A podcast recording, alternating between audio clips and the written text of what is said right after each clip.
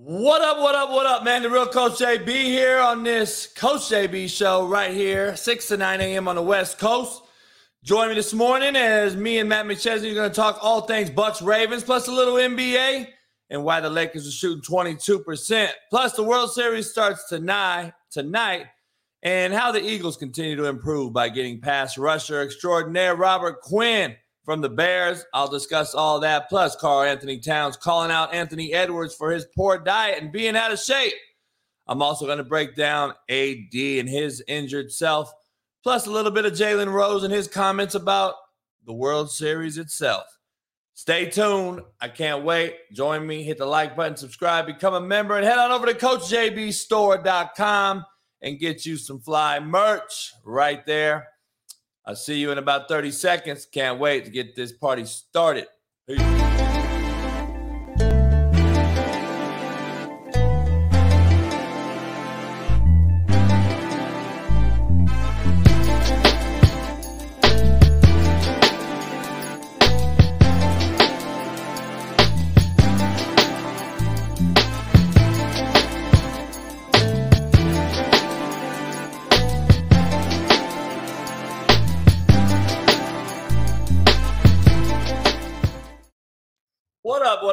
Man? Welcome in, welcome in. Top of the morning on the West Coast.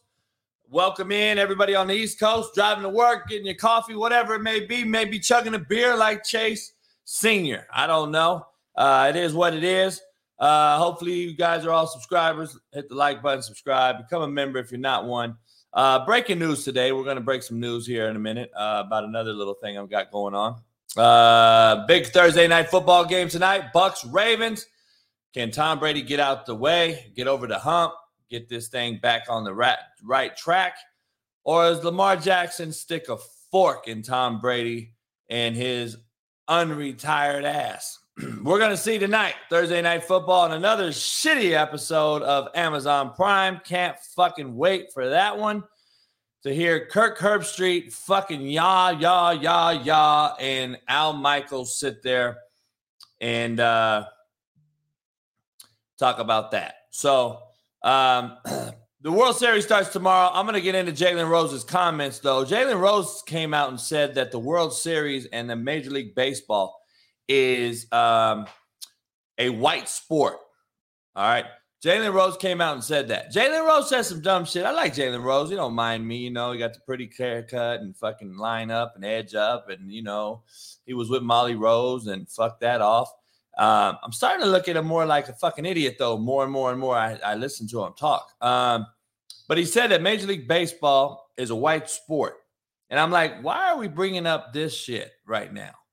And I started to listen to what he had to say, and I'm like, oh, he's saying that we are more likely to bash and cancel black played sports such as football and basketball than we are a white sport as in baseball. I'm like, really? He also said that NFL players and NBA players aren't allowed to go to the professional rank right out of high school like they do in baseball, a white sport. And I'm sitting there listening to this shit, and I'm like, are you fucking ignorant? First of all, if you go to football, if you go to the pros right out of high school in football, you'll probably fucking die. Number one. So that's number one. I don't give a fuck what color you are.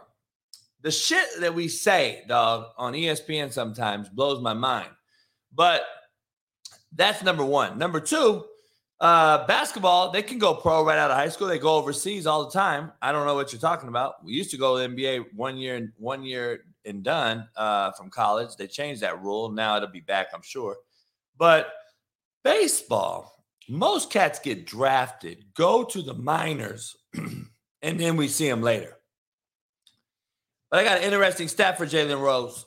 I got to talk to you about this Jalen Rose thing real quick. Tomorrow, when the World Series starts, there are zero American born black players on either World Series roster. Zero. Jalen Rose, not one American born black player on either fucking roster. Black players just don't play baseball like they used to, dog. I don't know where the fuck you're getting your information from, but in Compton, when I was a head football coach, Major League Baseball came in there and started a league, built a facility to try to get inner city youth involved in baseball. That was 24 years ago, and today it has not helped one bit. This is the first time since 1950 that no African American players will be in the World Series. Another huge matchup is down south of the border to play baseball literally all year long. Jalen Rose comments. I don't know where you're getting this shit from. I just want to break it down. This is a Dominican ran sport, dog. This ain't no white sport. The fuck you talking about? Just because you see a few white dudes running around?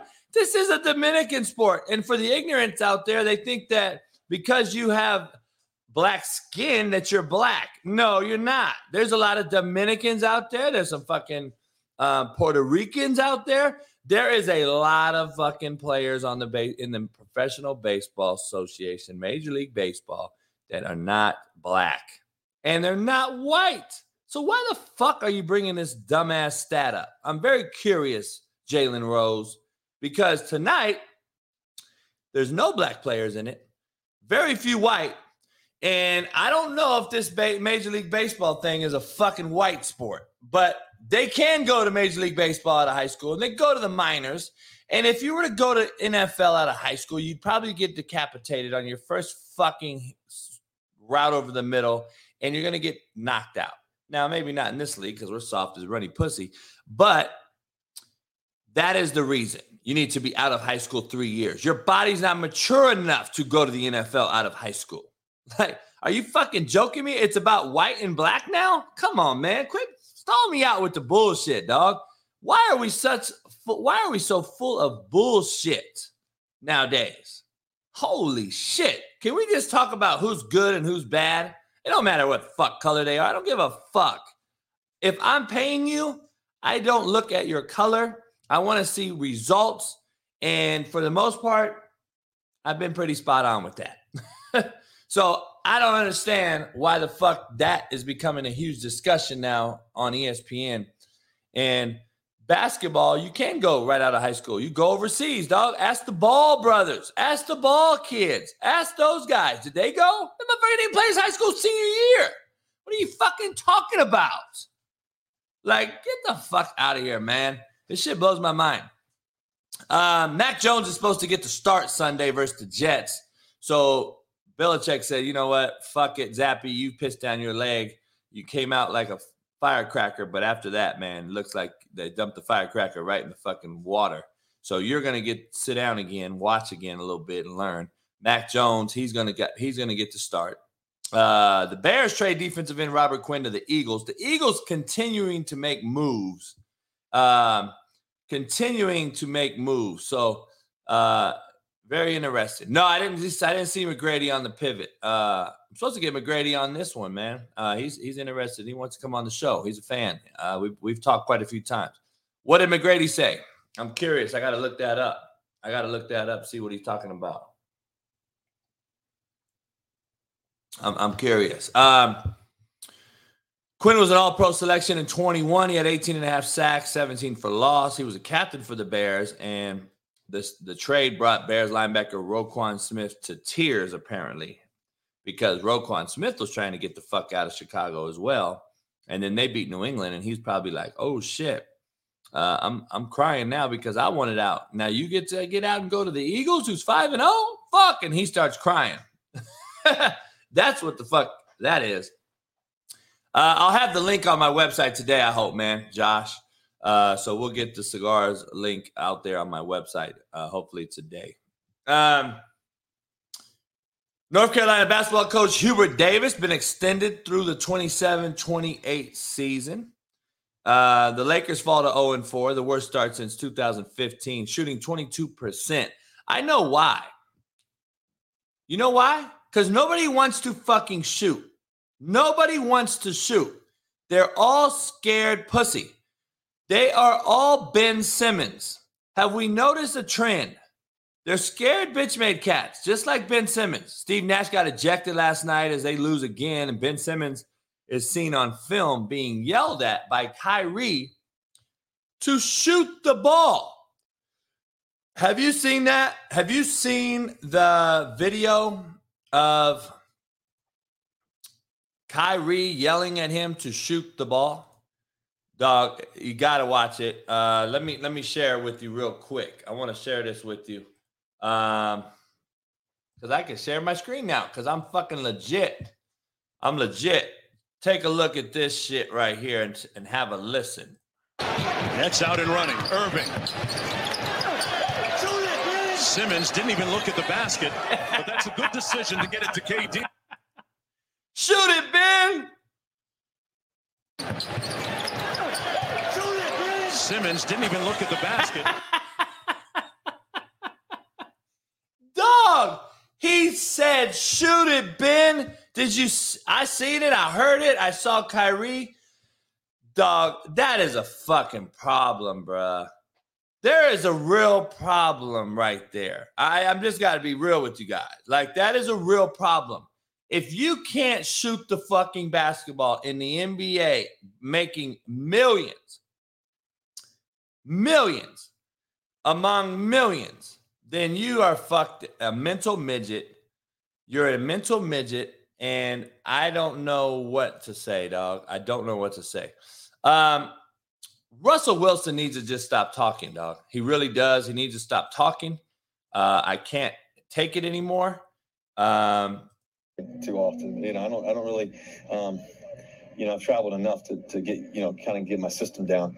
But uh, yeah, for me, I was on the plane the first two hours. I was, uh, uh, first two hours, probably eight, was it eight hours flight here? That's, that's the first two hours I was uh, watching the film watching all the cut ups and everything else. And then for the next four hours, I was doing treatment on the plane. I was walking up and down the aisles. Everybody was knocked out. I was doing high knees and working on working on my legs and everything else, you know, make sure I'm ready to rock. Um, so that was good. And then the last two hours of the last hour of that, I, I watched, I fell asleep for one hour and I watched the film the rest. So uh, I felt felt good to go once we got back. And then we had. Dog, I can't wait. I don't know. I don't know what to do. I don't know what to say. I know this much. Pete Carroll masked that shit. I don't really. Uh, Pete Carroll masked that as well as you could. I think Pete Carroll covered that shit up um, as well as you could because we really didn't see this much weirdness in Seattle. Um, I'm very, very interested in seeing how this thing unfolds, dog. I really am. Uh, I, I don't I don't understand.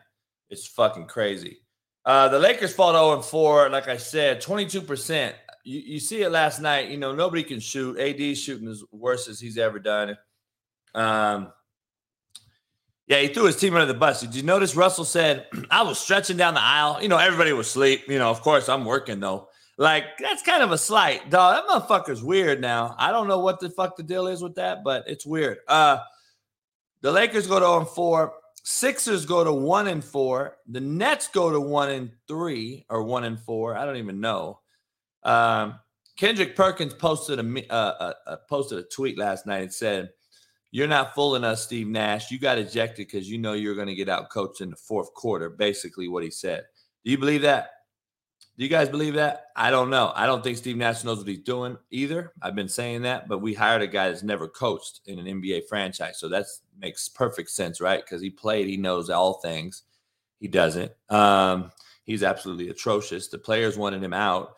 The players picked him though. So I have no sympathy for anyone involved in this whole fucking net debacle. I hope the Nets fucking fold and burn just like the fucking Cleveland Browns. I hope they all fucking fall and blow up. I can't stand either one of them. I don't like the players on the fucking teams. I think they're all shitbirds, lazy, enabled fucks. Ben Simmons can't shoot. You're paying him to not shoot the basketball. I, I mean, dog, I can't even make this shit up. Um, Karl-Anthony Towns calls out young star Anthony Edwards about being uh, out of shape and having a poor diet. I had to watch the Denver Nuggets last night a little bit, play the Lakers because I bet Matt McChesney a hundred bucks, and I had to bet the Lakers. I didn't think the Lakers were going to win, but I had to bet them. Fuck, dog, I'm not going to take Denver. There would be no bet, right? Well, having said that, the Lakers, I was like, they can't start 0 4. They got to get this thing going. Fuck me, dog. Lakers are horrible. Um, AD is He's walking street clothes, dog. And, uh, Charles Barkley called it out two years ago. You know, I think he's dead on, balls accurate. Um, this guy is seriously, he really is a, uh, he's real fucking feminine, dog. I, I just got to be honest here. Okay, he's real feminine. Like this is this is bad. Like this is horrible, right? I want to. I got to show you this. Um, fuck, do you start it? Goddamn! Watch this.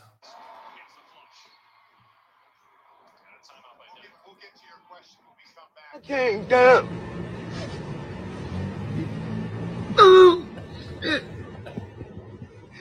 I'm trying to be honest.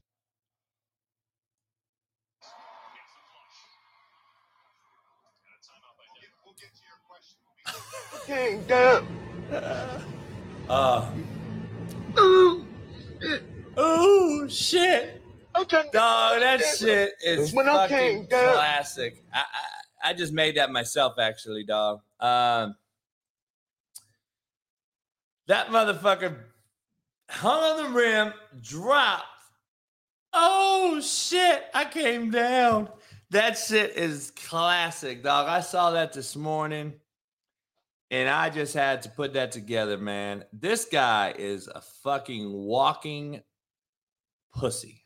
Like, there's nothing else to say about it. Like, I can't say nothing else about it. And are we starting to see a trend? 22% shooting. Anthony Edwards out of shape. Did you watch the game last night? Did you see AD running up and down the court? He was last every fucking time up and down the court. Joker's flying by him on the wing. Joker outweighs AD by probably 70 fucking pounds. He's literally running past them. There's the difference between investment and pussy. These motherfuckers, you paid too fast, dog. How many times do I got to say? But what do I know, JB? I've been saying it for how long? You paid these dudes too fucking quickly. Anthony Edwards is out of shape, third year in the league, and we're already having vacations in Dubai. Did I not say this? Have I not been saying this for how long? How long have I been saying this? How long have I been saying that this shit is so bad that the investment of the players are really a, it's a slap in the face to the organization, the coaches, and everybody for paying them this much money. Generational wealth, by the way, not just a fucking year contract. They are set for life, and yet they can't go work out, be in shape, be professional about their b- profession, and show up to work ready to go. Remember, AD was talking about I'm going to get in shape this off season, and I'm going to be the best in shape. And LeBron came out and was like, AD looks great. No, he don't. He looks worse than he did last year. He's fucking garbage. He looks horrible. Not only does he look horrible, he's out of shape. And that is what happens when you get injured. Usually, when you have lower back issues at fucking 30, how old is he? 30? Is he even 30? Because your ass's core is weak. You're fucking out of shape. Your hamstrings are fucked. That's why you don't fucking. That's why your lower back hurts because your hamstrings are fucking out of shape. Then your core, your your abs, and your core is fucking out of shape. So you have lower back issues. That's just biomechanics. That's fact. I don't know why you don't think that, but you guys are fucked up, man. Anyway, that's just my rant to start the show. I haven't even started the fucking show yet, dog. I haven't even gave you quote of the day or nothing. So welcome in. Uh, quote of the day. Let me get you started on this thing. Life begins at the end of your comfort zone. Wow, how ironic that quote is when we're talking about AD being out of shape, Anthony Edwards being out of shape, and everyone else not wanting to shoot, like Ben Simmons. Like life begins at the end of your comfort zone. Dog, get used to being, get comfortable being uncomfortable. I don't understand why we have to have everything caught. We have to have the perfect scenario. You must have never lived in a car, motherfuckers. You must have never lived anywhere outside of a fucking warm bed and pristine sheets and pillows. You must have never have, dog. I, that's what I'm starting to see in this generation. And that's why you see so many cowardly puss ass motherfuckers coming by, beating up old ladies, taking people's packages, shooting motherfuckers from a distance and running because we're so cowardly, dog. Motherfuckers don't fight no more. Shit. They've been watching Fortnite and fucking Kyler Murray's video games, so they know how to shoot now. They know how to shoot and shit. They think this is all a video game. You've created a video game world, social media. You guys have created a fucking virtual reality re- video game. That's what you guys put on these fucking glasses and shit, vi- virtual glasses or whatever they are. I wish I would. I wish a motherfucker would send me some virtual goggles so I could sit in there and watch some old dumbass shit and think it's real. And then you go out in the street and think it's real. you motherfuckers think that shit is real life, dog. That shit is blowing my fucking mind. Oh my god. Who wins the game tonight? Poll question. Bucks, Ravens. Who wins tonight? Um I'm taking the Bucks, dog. I got to. I got to take the Bucks. We're going to break all things down. Matt comes on in an hour. Plus, we got so much more to discuss. I'll be solo for the most part today. Matt will join me in an hour, for an hour, and uh, we'll break all things down. Bucks, Ravens, uh, plus a bunch more. I'm, we're going to take our uh, MVP so far in the NFL, a coach of the year. We're going to break down the defensive player of the year, who the rookie of the year is. Uh, we're going to get into a few things when Matt gets on the team uh, on the show. Plus, you know, Lakers and the fucking Nuggets. Of course, I got to hear that shit, right? Um, who wins tonight? Drop it in the comments. Contrary to belief, let's get going, man. I gotta be, I gotta, I gotta break some real shit to you today. If you're not ready for this contrary to belief segment, you're not ready. All right, you're not ready. Uh, AD is not even 30 years old yet, dog. That's a fucking shame. I wish he was playing with Kobe. See, that's the thing. Everyone wants to talk about Kobe, rest in peace. Da-da-da. Shut the fuck up. Every it's so easy to say rest in peace. But if you were here, if Kobe was on your team motherfucking you, you'd be fucking talking shit. That's the fucking problem about you cats. You motherfuckers are so goddamn soft, dog. It's unbelievable. Um,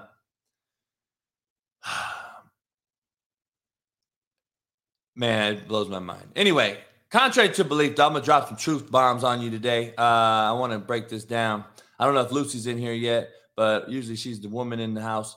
Uh, women fall in love in a man's presence. Men tend to realize they are in love in a woman's absence.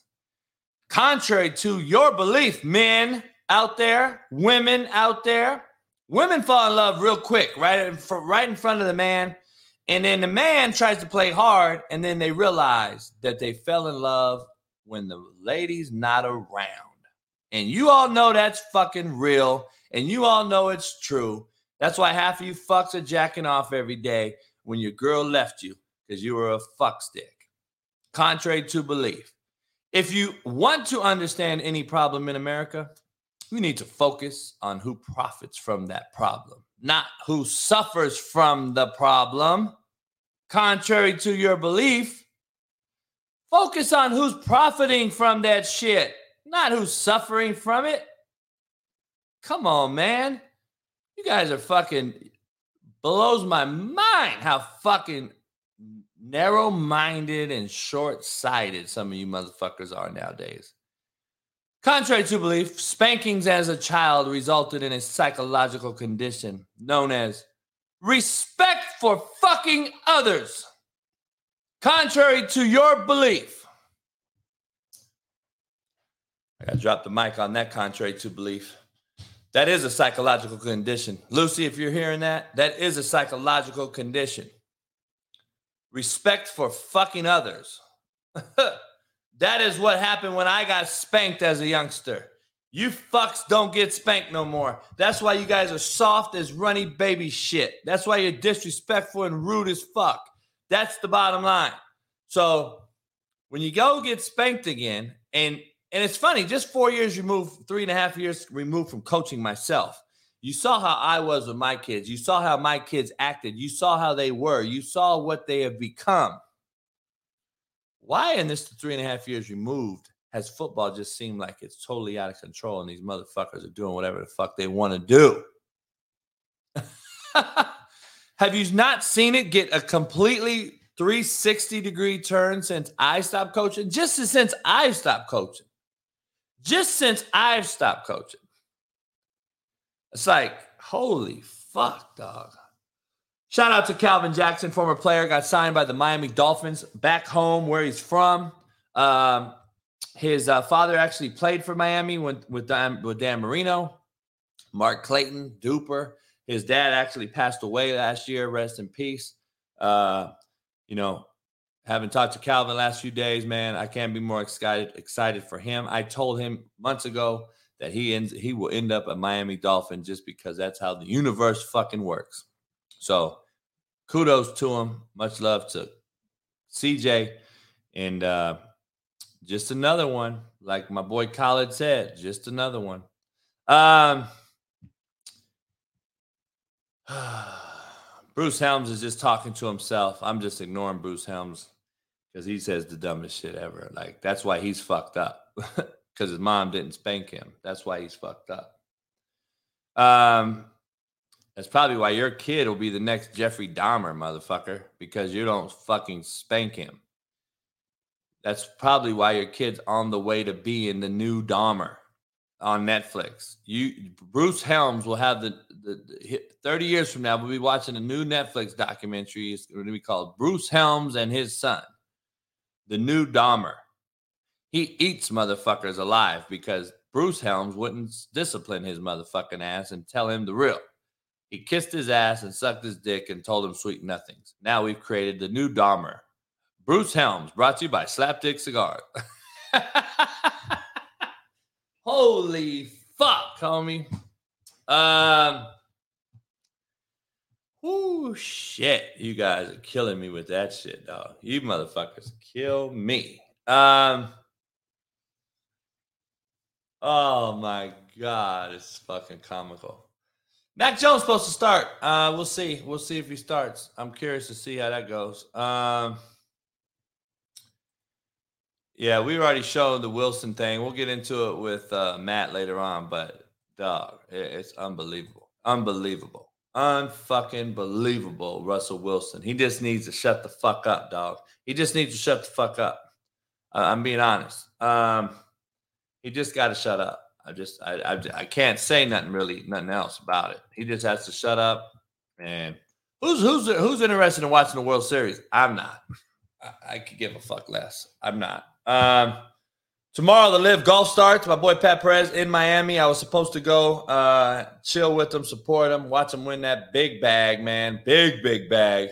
Uh, they get to win if these four win. Him, DJ. Uh, if those guys can win, they'll win a big, the biggest purse of all time in professional golf history.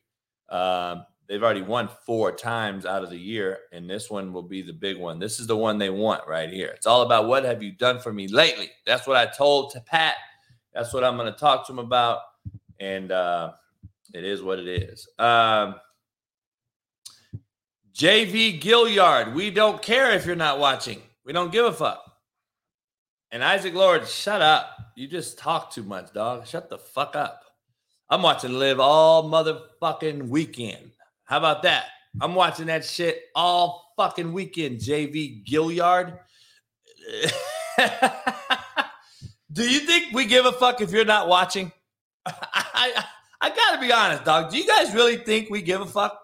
Do you think anyone gives a fuck that you're not watching? Like, why say it? Just do it. Like, why tell everybody? Just do it. Just go not watch. Like, who gives a fuck? Like, who gives a fuck? Like, it doesn't matter. You guys all want to talk that shit, but it's funny that this motherfucker's gonna make $30 million this weekend. Do you think he gives a fuck that you're not watching? Holy shit. God damn, dog. Oh man. Uh yeah, no shit. Like, no fuck, we gotta stop the show now because JV can't fucking watch the live tournament. He don't want to watch it. oh man. Um yeah, the trolls are out. Trolls are out. Uh, it is what it is. I'm so I'm I'm so exhausted with the trolls. I don't even fucking give a shit no more. Um let's get to the first down segment of this show. Um got to get to the first down segment and then we'll get into some uh about 30 minutes matt joins us and then we'll get into all things First and 10 segment of this show is brought to you by CannadipsCBD.com. Head on over to CannaDips, use the promo code CoachJB, all caps, and get you 20% off. Uh, go buy you a 10, let them know JB sent you. Um, so tonight, uh, it's Thursday night football. Bucks, Ravens. A uh, little breaking news. If you don't know, the Bucks are supposed to miss four starters. There are going to be four starters down. Um, four starters down, and uh, we're gonna we're gonna break that down. Four starters down for the for the Bucks. I don't think it's gonna matter. The the left guard, uh, Luke. I don't know what is how is he spelled is pronounced his last name. I think it's Godke. Uh, he's down, and Antoine Winfield Jr. is down corner Carlton Davis is down, and then another viable threat for Brady, Cam Brate, the tight end, who's been who's basically been asked to replace Gronk, which was a tall task. He's out with head in, head injuries. He had a concussion nobody really talked about, and yet he came back and nobody really talked about it. And yet he's been out for the last two weeks and nobody's really talked about it.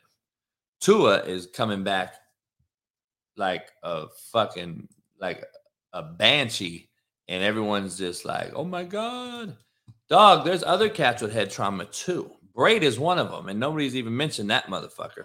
So it's just like we pick and choose who we really want to sh- focus on in this NFL thing. Um, defensive lineman Akiem Hicks, who's been out since week two, is doubtful, and Julio Jones is a game time decision. So that's going to be interesting. It's going to be interesting. Um, Russell Gage is out too. Hector says. I mean, dog. The, it's almost comical how many injuries are in the NFL right now. Over 600 football players in the NFL are injured. Over 600. Now, I fight it that they're all injured. I don't know if they're all injured, but I do believe they're hurt. I believe they're hurt. I don't know if they're injured. Um, you know, it's very, very interesting, dog. Very, very interesting. We have 600 injured players. Karl-Anthony Towns is calling out Anthony Edwards and saying you're out of shape. You didn't take your job seriously. Anthony Davis can't get through a basketball game without having an injured lower back, which is a direct correlation of being the fuck out of shape and pussy.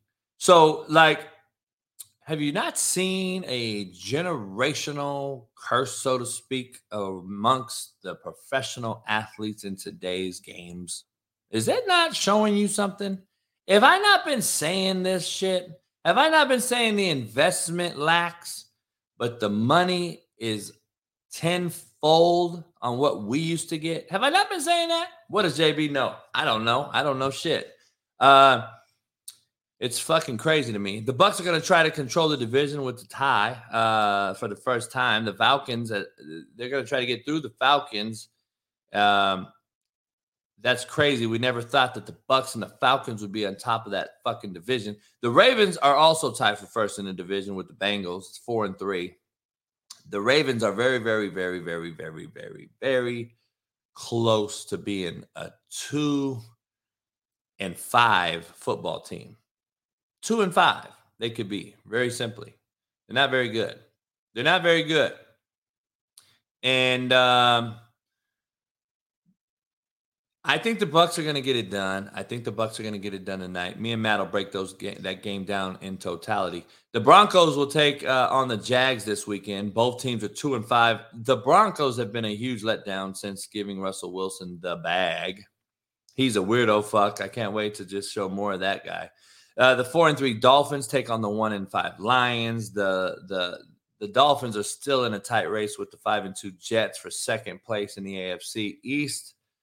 So this one is a huge game for them. They cannot afford to lose this one. Uh, the one in five Lions, dog, are are the only one team, one win team in the NFL, besides the one four and one Texans. If they win, they could ruin their chances for the number one draft pick. Do you realize what I just said? Do you realize what I just said?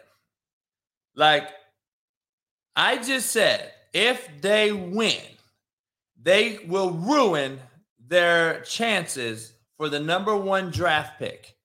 That is really a thing, by the way. That is a real thing out there, by the way. That is a real thing. Don't win, Lions, because you can ruin your chances for the number one pick. You and the Texans are fighting for the number one pick right now. Dog, are you shitting me? This is what we this is the league we're in now. We're going to tank games. That is the narrative by the media. We're going to tank football games. Come on, man. You guys are fucking unbelievable to me. You're going to tank football games.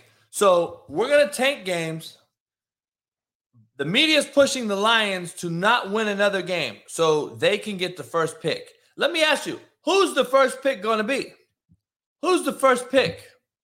Who in college football right now is going to come in and help the Lions turn around that organization? No one. So, how about we just got some integrity and play and earn our paychecks and play hard and try to win football games as the professionals that you are? Like, you got to be kidding me. So, you think Bryce Young can come in and change the Detroit Lions' fate? In one year. Come on, man. You guys are jokes. There's no one player in the college football. And you want to take, dog, I don't even know. I would be trading all my first round picks if I was an owner right now. If I was an owner, I would trade all my first round picks. Like, I'm going to dive into this real quick for a minute. I would trade all my first round picks to whoever and I'd get me some OG veteran O lineman, OG veteran D lineman, a legitimate QB. I'd give up all my picks. And if there's a suitor and a buyer out there to take all my first round picks, I'm giving them up. I'm giving them up. Why, Coach AB? Because there's nobody in college football that's worth taking anyway. A and B, do you really want to give up anyone or for a, one of these college kids who's going to come in and be act like they're hurt or demand a trade or be soft 630 injured football players in the NFL right now because they don't want to take their job seriously in the offseason and get in shape. We are out of shape. That's why the football product that you are watching every Sunday, every Saturday is bad. Is bad. Just telling you. We have no investment in our bodies. The professionalism is an uh, all-time low. That's why Kyler Murray rather watch video, play video games than watch film. That's why he don't know where how to side adjustment is. That is why you see Justin Fields have a spotty game here, a shitty game next week. He'll have an e- average game again because he's up and down, inconsistent. That is why Baker Mayfield is not very good. He's doing commercials and other things outside of football. Plus, he wants to just be a clown. He's not really invested in getting better. And then you got these guys, man, that are coming out, rather be playing Fortnite, dog, on a daily basis, entering the transfer portal, decommitting from schools, which isn't even a word, by the way. Decommitment's not even a fucking word. And we are rather doing these things for clout. We want to do it for likes and retweets. We're not doing it because we have to do it. We're doing it for clout chasing. We are clout chasers now, dog. That is what this world is. We are clout chasers. That is what the world has become. And until you realize that, then I'm coming out telling you right now, I would trade my first round picks. I'll go get me some veterans and I will win with what I have and build a culture. Man, there ain't nobody out there in college I want. I don't want none of these cats. 600 cats. 600 cats. I haven't heard about the UAB deal. I have no idea um, about that. I don't know what that one is. But there's not a there's not a, a college football player that's going to come change my sh- horrible program around. Detroit Lions have very very bad a very bad roster. Their defense is atrocious. Aaron Glenn, I mean, we all fell in love with them on Hard Knocks. You guys fell in love with MDC and the staff on Hard Knocks. You guys all thought the Lions were going to be great. And we it was a great story, right? Great story. Week two, I'm sitting there telling you guys on this show, you need to fire Aaron Glenn. Have I not been saying fire Aaron Glenn? I get it. You're his boy, MDC. You're his boy. I get you. I feel it. But you have to fire Aaron Glenn. Now it's too late, dog. You're one, you have one victory on the season. You've lost the locker room once again. And your defense is atrocious. And I would never hire a secondary guy to be a D coordinator. I just can't do it. I won't do it. I'll never hire a secondary coach, former secondary player, to run my defense. Just won't do it. Can't do it. Won't do it. They look horrible on defense. They are bad. And Dak Prescott put up 24 points on them. Dak Prescott put up 24 points, dog. Come on, man. Uh, but you guys think Dak's the man. Dak's the man, coach. He's going to be the guy. No, he's not. He ain't done shit. Like, shut up. All right. Um, that's that's my philosophy. I would trade everybody. I would trade everybody. I wouldn't give up. I would give up all my first round picks. Take me, dog. Here, here you go. Take it. Take it. Secondary coaches don't know how to fit up the box. You can't have a secondary guy start in the third row of the defense and come forward. It just don't work. You need a box guy that works backwards so that the boxes fit first, runs to be sound in the run game, gap responsibilities, run fits are all sound. And then you fit your secondary within those gap responsibilities. You don't start in the back row and then tell the D line and backers this is what you're doing. It don't work. I'm seeing it. I've done it. I'm not doing it again. I'll never do it again.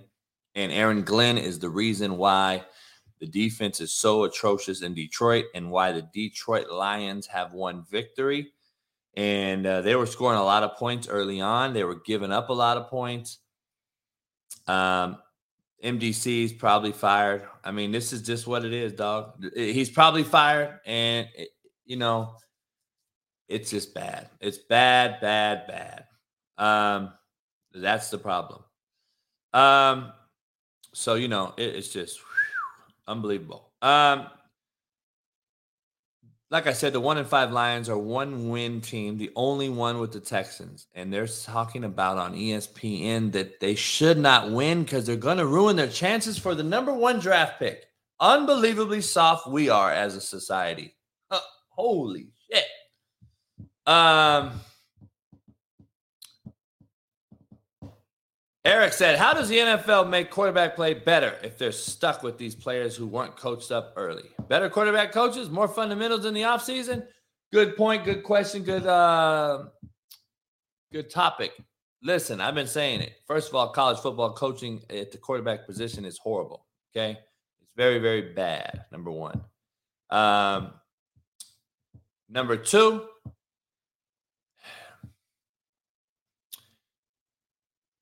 We want to put on these workout videos in the off season so we can have IG stories look very nice.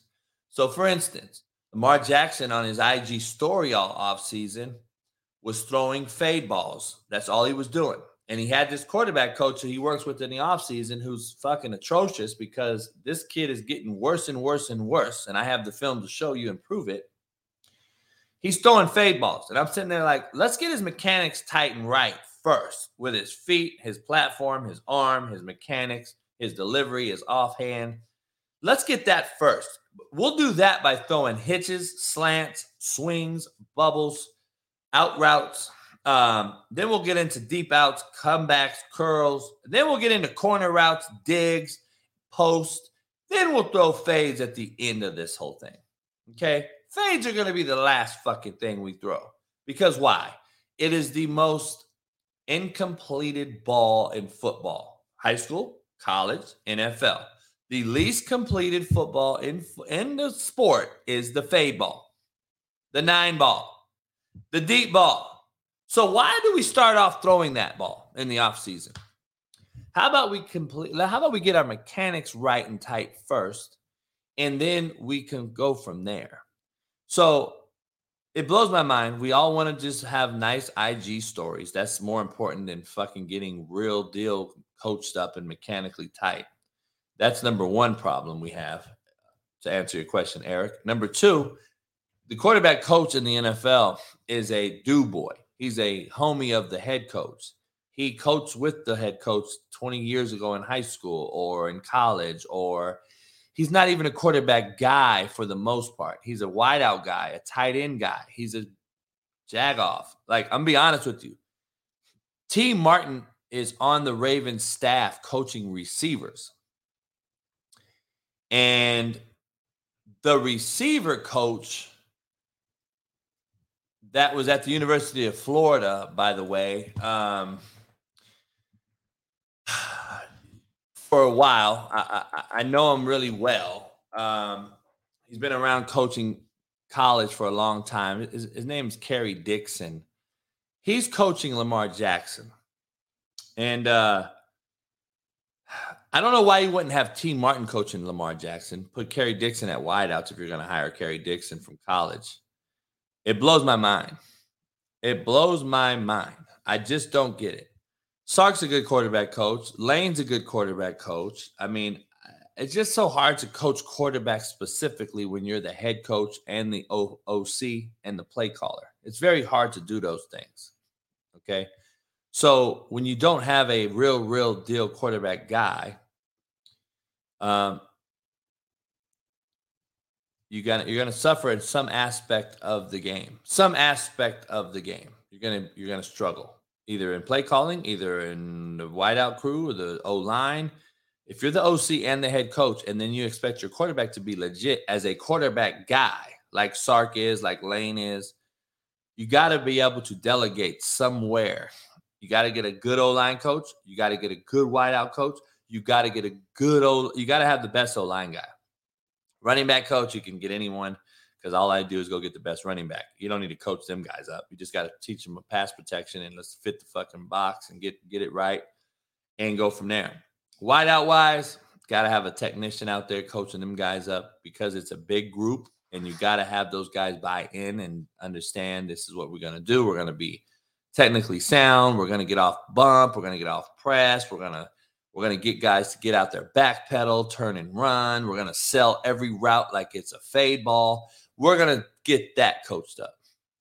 But the quarterback coaching in the NFL is bad. The college coaching in the quarterback level is bad. Uh, quarterback coaching at the college level is bad. I mean, and and it's just it's becoming real, real bad across the board. And now you're seeing NFL quarterbacks struggle. You're seeing NFL quarterbacks struggle. It is what it is. And I don't know how you fix it in the NFL besides get coaches that know what they're doing and get kids, players to buy into what they're selling and get rid of the seven on seven half ass trainer coach. Get rid of the guy. Go get you a real deal Rip Scherer, for instance. If you don't know who Rip Scherer is, go look him up. Uh, he's only coached quarterbacks in the NFL for about 30 years. He's a guy that's basically, then he went to UCLA for the last few years with Chip Kelly. I don't know where he's at no more. He was with Tennessee, he was with Carolina. He coached Jimmy Clausen when he first got in the league, and then he was telling me a story. Me and Chip, me and uh, Rip were talking. He's like, man, he's telling me that my quarterback guy tells him to do it this way. And I'm sitting there looking at him like, your quarterback guy. You got to be shitting me. You're to listen to a fucking guy in the street over me who's been coaching the NFL for 30 years. That is where I knew it happened. That's where it went. That's where it went south, dog. When Jimmy started telling guys in the NFL that my quarterback coach back home in California knows more, that is where we became lost. That is where we became screwed. That is where we became bad at quarterback. That is where it started right there, dog. I'm just telling you right now. That's where it started, and that is what it is. Um, oh man, I'm, George Whitfield's. I, I know George too. Uh, I'm not gonna say nothing, man. I, if you don't say something nice, don't say it at all. Uh, that's what I'll say. Um, let me ask you this who is worse? The AFC South or the NFC South? That is a question that needs to be debated. Who is worse? AFC South, NFC South. They're both bad. Um, if the Bucks lose to the Ravens, the Panthers beat the Falcons, and the Saints beat the Raiders, then it will be a three and five four way tie.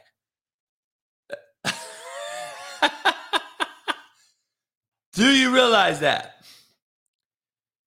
If the Bucks lose tonight, the Panthers beat the Falcons, and the Saints beat the Raiders, it's going to be a four-way tie. Is it really just anyone's race? Does anyone care at that point how bad these rosters are, how bad these teams are, how bad these conferences are? Frank Clark got suspended yesterday. I, t- I put it on the show. Uh, he had a gun in the car in LA. Uh, actually, I was at the event he was at. And then afterwards, he left and he got pulled over, had guns in the car. And it happened in LA last last year. That's what he got suspended for uh, last summer, I believe. So, um, actually, it was last spring, I want to say. The three and four Cardinals look to improve to uh, 500 over the weekend as they take on a very good five and one Vikings team. Can the Cardinals beat the Vikings? Hell no. Kyler Murray's going to look garbage once again. The Vikings will double Hopkins. They will make Kyler hold the ball. Kyler will look horrible once again. We're going to break down some Kyler film today, I think. The Vikings, Bills, and Giants are the only three one loss teams. Um, and obviously, the Eagles are undefeated. Can Kyler Murray pull off the upset with DeAndre Hopkins in his second week back? I don't think so. I also am making a prediction today. I think that the Packers are beating the Bills. I said it yesterday on the show, actually, so this isn't the first time you're hearing it, me say it. I think the Bucks are winning tonight, and the and the Packers are going to beat the Bills. I have to go that route, just like I had to go with the Lakers last night because I'm like, dog, you can't just start off 0 and 4, right? Wrong. You can, because the Lakers just did it last night. Um, I just got. I'm just hoping that my old school, legitimate Tom Brady, Aaron Rodgers guys can get it done and get back in the win column the rosters are decent enough to get it done, in my opinion. They got to pull off the shocker and get that shit done. Um, breaking news, real quick. All right, I want to I want to break some news to you real fast. Uh, Tuesdays and Thursdays, starting next week. Um, me and Sean Salisbury have agreed to do a show together. Uh, we're going to call it Last Chance Q with Sean Salisbury. We are going to be breaking down all things film, football, and quarterback play at the NFL level, which will, if you're a coach, you want to probably subscribe to this one. It'll be a different tier on YouTube and on Patreon. Tuesdays, Thursdays, we will do a show. We will launch it every Tuesday and Thursday at 4 p.m. Pacific. 7 p.m. Eastern for all you coaches out there. It'll be a members only can watch type of an event. And me and Sean are going to break that thing down. It's going to be must watch football, must watch coaching one on one segments. So, and then Matt McChesney will also join us on at certain times on the show, and we will break down all things O line, D line, quarterback play. But we're going to focus on the quarterback with me and Sean are on. And now that I have all this NFL film, we got to put it to use.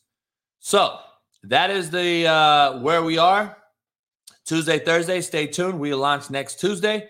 Uh, me and Sean are getting together this weekend. We're to break this. We're to get together and create an entire format for it. Uh, so stay tuned for that. And uh, we're to have that going. So to be good. It's to be good. It's to be good. Same YouTube channel. Yes, indeed. It's just to be a different tier. It's to be a different membership tier. Um, so it's to be a, you're to have to become a new member if you're, even if you're a member now, it's to be a different membership for this one. And then we're to do a Patreon situation too, where we'll put up, uh, we're to put videos up there, upload some documentation. Uh, we'll chart, we'll do that too for members on, on Patreon for different things. If you want like some documents, some PowerPoints, some fronts, some coverages, you want some playbook material, we will put that on Patreon.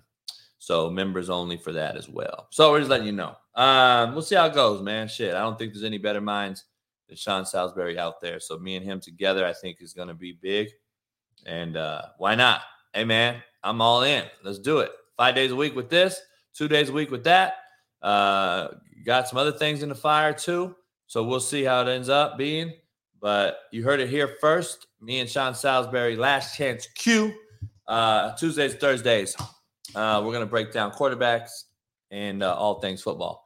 Um, it's going to be the best real shit. So you don't have to listen to Acho anymore and all these other slaps. And then we'll be posting little clips here and there on social media. So stay tuned for that. Um, the two and five, the the two and five Panthers take on the three and four Falcons. So that's going to be another game right there. So the Panthers beat the Falcons. They'll both be three and five.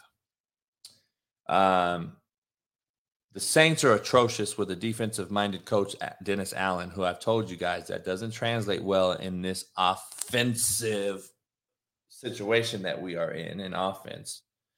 Uh, it's unbelievable. Um, the NFC West has Seattle surprisingly in first place, sitting at four and three, followed by the three and three Rams, the three and four 49ers, and the Cardinals tied for last. Are the Seattle Seahawks a legitimate contender? I don't know. It's going to be interesting. I don't know if they are or not. Um, it's going to be very, very interesting. Live from PSYOP, dog, we got 500 members right now currently, man. Shout out to all you members, by the way. Uh, I can't thank you guys enough. We're almost up to 500 members. Um, that is great for uh, for a subscriber base of 18,000. 500 members is great. Uh, let's get to 5,000 members, man. Blow this thing up. I appreciate you guys. You guys are great. Um, like I said, this new membership tier will be launched here. Uh, we'll we'll announce it on uh, Friday and Monday, and then Tuesday and Thursdays is going to be the show for me and Sean Salisbury. Uh, that'll be a members only deal.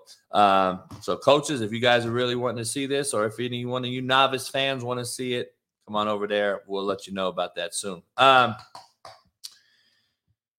very interesting to see, man. Uh, we're gonna get into it. Uh, Matt is gonna be joining us in two minutes. Before he gets here, I'm gonna take a two minute piss break uh, before we get into the two minute drill segment of the show with Matt, plus the third and long segment of the show. And then we'll get into the post snap segment of the show. Me and Matt will talk for an hour. We'll break down all things Ravens Bucks tonight. Plus, who's the NFL MVP so far? Can the Seahawks really win the West? And who's your coach of the year? We're going to get into all those things right after this break brought to you by betonline.ag. Head on over to betonline.ag, use the promo code CoachJB. Got a couple new commercials for you guys, so you're not too bored. Check it out as me and Matt talked about our top 10 quarterbacks. I'll be back in a minute. Peace. Uh, my top 10. All right. I'm going to get into my top 10. Matt asked yesterday about my top 10, and he spit his out real quick. I'm gonna pull mine up on the ticker below so the world can see. You can all fucking go, oh, fucking chat. 400 people are gonna talk shit. I don't fucking care. So here we go. I'm gonna go Tom Brady. Here we go. Before I pull it up, before I know you guys saw everything. I'm gonna use this criteria. You've had for me, you've had to at least to be in my top five have won a Super Bowl, been to Super Bowl, and just one of the elite of elite. All right. That is how my criteria kind of is. So here we go. Tom Brady, who's to go as far as wins. I do not believe he's the best as far as skill set, but I do believe he's the best quarterback. All right. We're not going to get into that fucking thing uh, as far as winning and losing. Um, so that's number one for me. Um, I got Troy Aikman because I believe Troy Aikman can travel to any era and be as accurate as any quarterback of all time. He is the fucking. You, people do not. Fu- You're 40 years old, Matt. How do you not believe in fucking Troy Aikman? You know how good he was. Do you That's realize how good second, he the second best quarterback of all time. Yeah, dog. Do you know how good Troy? Troy fucking Aikman. Do you know how good he was? Let's get to it. Let's get to it. Elway, I got at three. I got Montana at four. Manning at five. Rodgers at six. Favre at seven. Uh, both of those are very close skill set wise. Both have a Super Bowl. Been to two. Marino at eight. All right, I'm sorry, yeah, at eight. Bradshaw at nine because he won so much. He's not as talented as anyone else. And Steve Young at 10 because of uh, just he was the first lefty to really dominate his position. Um, that's my top 10. I'll just let it keep ticking, dog. I'm going to mute my channel. Go ahead. I don't have a problem with the rest of the top ten, but Troy Aikman even being on the list makes You're, me you're, just you're shitting me, right? You're telling me me Troy shit is my not a top 10 quarterback.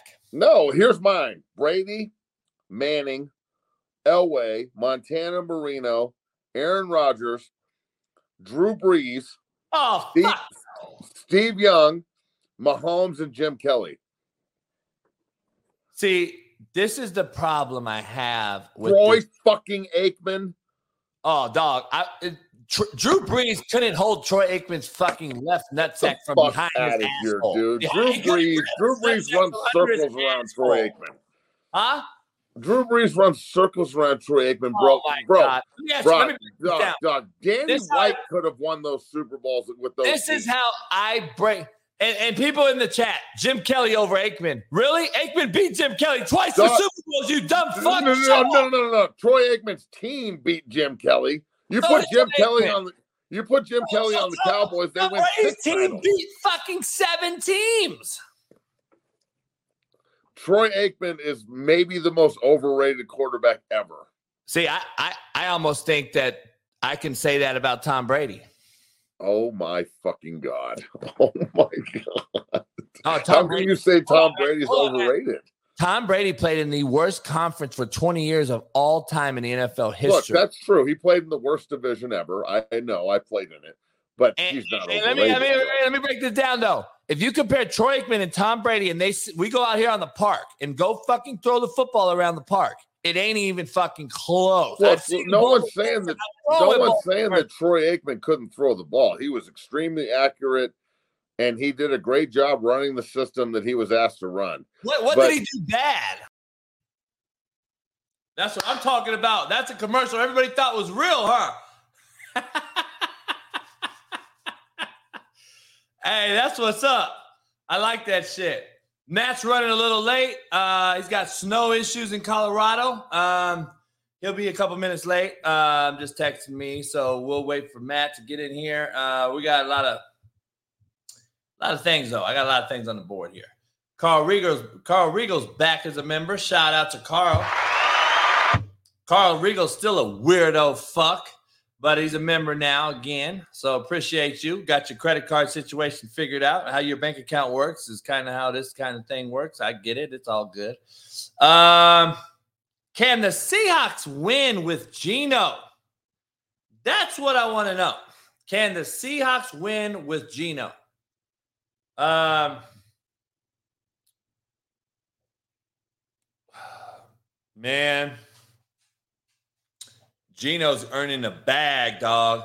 Gino's earning the bag. I'm, I'm be honest with you. Gino's earning the bag right now. Um, I believe he's earning the bag. So we're gonna see. Ash, go lay down. Uh I don't know. I think he's gonna I think the Seahawks have a shot, man. Pete Carroll, I got it. It's very interesting. Me and Matt are gonna talk about coach of the year. Pete Carroll has to be in the discussion for coach of the year. And if he's not, you guys don't know football. So I'm gonna break that down here in a shortly. We're gonna get into that. Uh, but we'll see. We'll see if they can win. Um, they are coming off a win over the Chargers. Uh, we'll see what happens. Figured it out. Um, if the Cowboys win, they'll be six and two, but they're still in third place in the division. Eddie Manyweather, where you at? Six and two, and they're in third place, dog. Third place, and they're six and two. Uh, the Bears are three and four and tied for the with the Packers for second in the NFC North. Whoever would have thought three and four would be second place? Football is watered down. Football is bad. Lamar went nine of 16 for 120 yards in an NFL football game last week versus the Browns. I think the Bucks defense is even better than that. I think the Bucks win tonight. We're gonna break that down as soon as Matt can get in here if he's free, freed up to get in here today. Um, Gus Edwards added 16 carries for 66 yards and two touchdowns. That is key for the Ravens, in my opinion. They got to run the football. And I just don't know, man, if they can really win meaningful games with Lamar at quarterback when he can't throw the football to open receivers. If you have to rely on play action and throwing the ball to the tight end 20 times a game, you're going to fucking struggle when it comes down to defensive scheming you and spying you. And we're going to break that down, man. I got some film I want to show. I'm going to show some film. Uh, today, I will have some new film inputted, and I will have it for tomorrow and going forward, especially for me and Sean Salisbury's show. Um, but I got some Tom Brady, dog. I got some Tom Brady. I got some Justin Herbert. Uh, I, am getting all the quarterbacks little by little. Shout out to my main man, Chad. I also got some college film he gave me. I got some Texas A&M film. I'm gonna break down some Jimbo Fisher on this show uh, during the week. So you guys will still get some football stuff, but you're not going to get that exclusive Last Chance U with me and Sean Salisbury unless you're a member on a, a, different tier. So we'll break that down later on. We'll get into that once we figure everything out. But I just wanted to announce that. Um, NFL Coach of the Year, the runner up so far. I want to talk to Matt about the MVP, the Defensive Player of the Year, plus the Rookie of the Year. We're going to get into all those things. Uh, make sure you hit the like button, subscribe, become a member today. Head on over to CoachJBStore.com. Um, Lucy, I don't know if you're in here, but um, did you like my contrary to belief? Women fall in love in a man's presence. Men realize they are in love in a woman's absence. That is contrary to belief. If you don't know that, that is real talk. Uh, Lucy, you agree with that? And do you agree with my psychological condition known as respect for fucking others? Because my dad and mom used to spank my motherfucking badass. Do you remember that? Um, yes, Cam. If you didn't, if you didn't see my uh, contrary to belief, dog, you got to go check it out. You got to go check it out. Um, I, I, brought it up in the morning. I'll, I'll, put it up on the bottom right now for everyone that missed the beginning of the show. I'll actually put it in the buy. I'll put it on the banner, contrary to belief, right there. Uh, women fall in love in a man's presence. Men tend to realize they are in love in a woman's absence. That is 100% accurate. Girls fall in love a little quick. Guys fall in love when they realize they fucked up. uh, and uh, I'm just being honest. Um, if you want to understand any problem in America, you need to focus on who's profiting from the problem, not who suffers from the problem. That's been a thing I grew up in Compton knowing that from the jump. We knew who was profiting from the motherfucker, not who was suffering. We already suffered. But you guys don't look outside the box. You guys are all narrow minded, short sighted fucks nowadays in America. And you guys can't realize that respecting others is an actual fucking psychological condition. And you earned that from getting your ass whooped when you were younger. Guess what? You stopped that ass whooping, you lost respect too, motherfucker. But what do I know? Contrary to belief, best segment online anywhere on the internet. That's real talk, Coach JB. Um, there is no more afternoon show, Mo.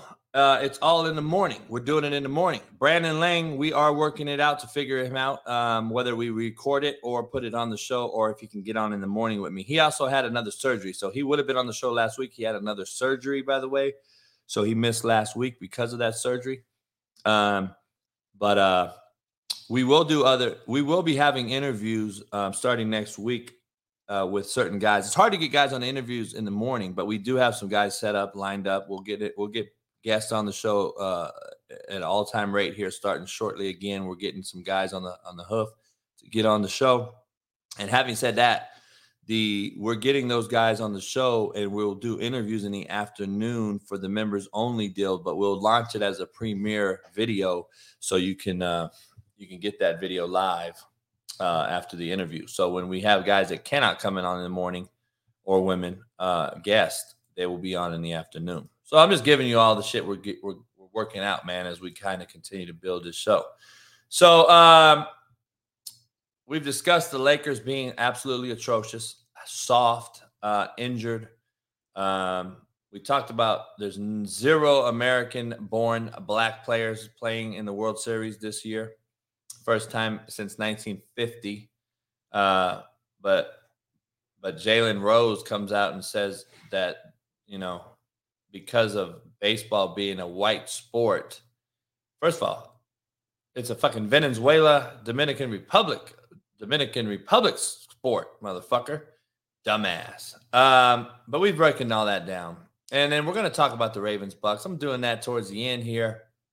Uh, we're in the second hour brought to you by betonline.ag. Head on over to betonline.ag and use the promo code BLEAV, B L E A V. Get you all things betting tonight uh, Bucks Ravens game. Uh, we're gonna I'm gonna break that game down in totality here soon. Uh, we're gonna have our two minute drill. Me and Matt are gonna give you the keys to tonight's games. We're gonna talk about the NFL and all things. Let me get into some college football while we wait on Matt. Uh, Ohio State minus 15 and a half versus Penn State. Um, I don't think Penn State's been uh, battle tested. I don't believe Ohio State's been battle tested at all. Um, So I'm not sure if Penn State is a formidable enough opponent to hold Ohio State within that 15 and a half. Uh, I'm going to still rock, I think, with Ohio State. I'm going to give my college picks tomorrow, but right now I think I'm going to lean towards Ohio State. Uh, Ohio State, this is a really true first test of the season. It's a noon kickoff game. Um, they haven't played any ranked opponent since Notre Dame, and they've fallen apart, losing to Marshall and Stanford. Uh, Penn State's coming off its first loss against Michigan, absolutely getting drubbed. I think Ohio State needs to do the same. I think they have to do the same thing to show that they're ready for Michigan and vice versa. I think it's a dick measuring contest at this point between Michigan and, and Ohio State. So I believe Michigan or Ohio State's going to put it on Penn State. And uh, does Penn State show up and say, let's not get blown out again by another uh, by by another team that's just much more superior than us? We're going to find out.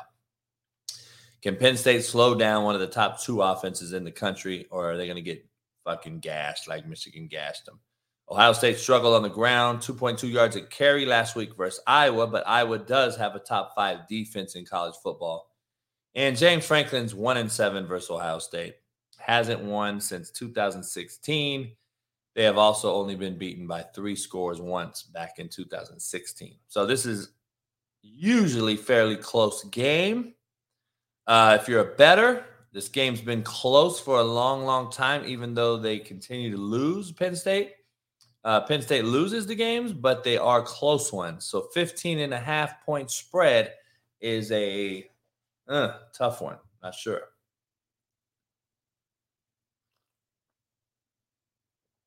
Yeah, the Wake Forest quarterback, Hartman, is an NFL guy. I think he's the most NFL ready quarterback in the draft. That is my personal opinion. So that's just what I'm saying.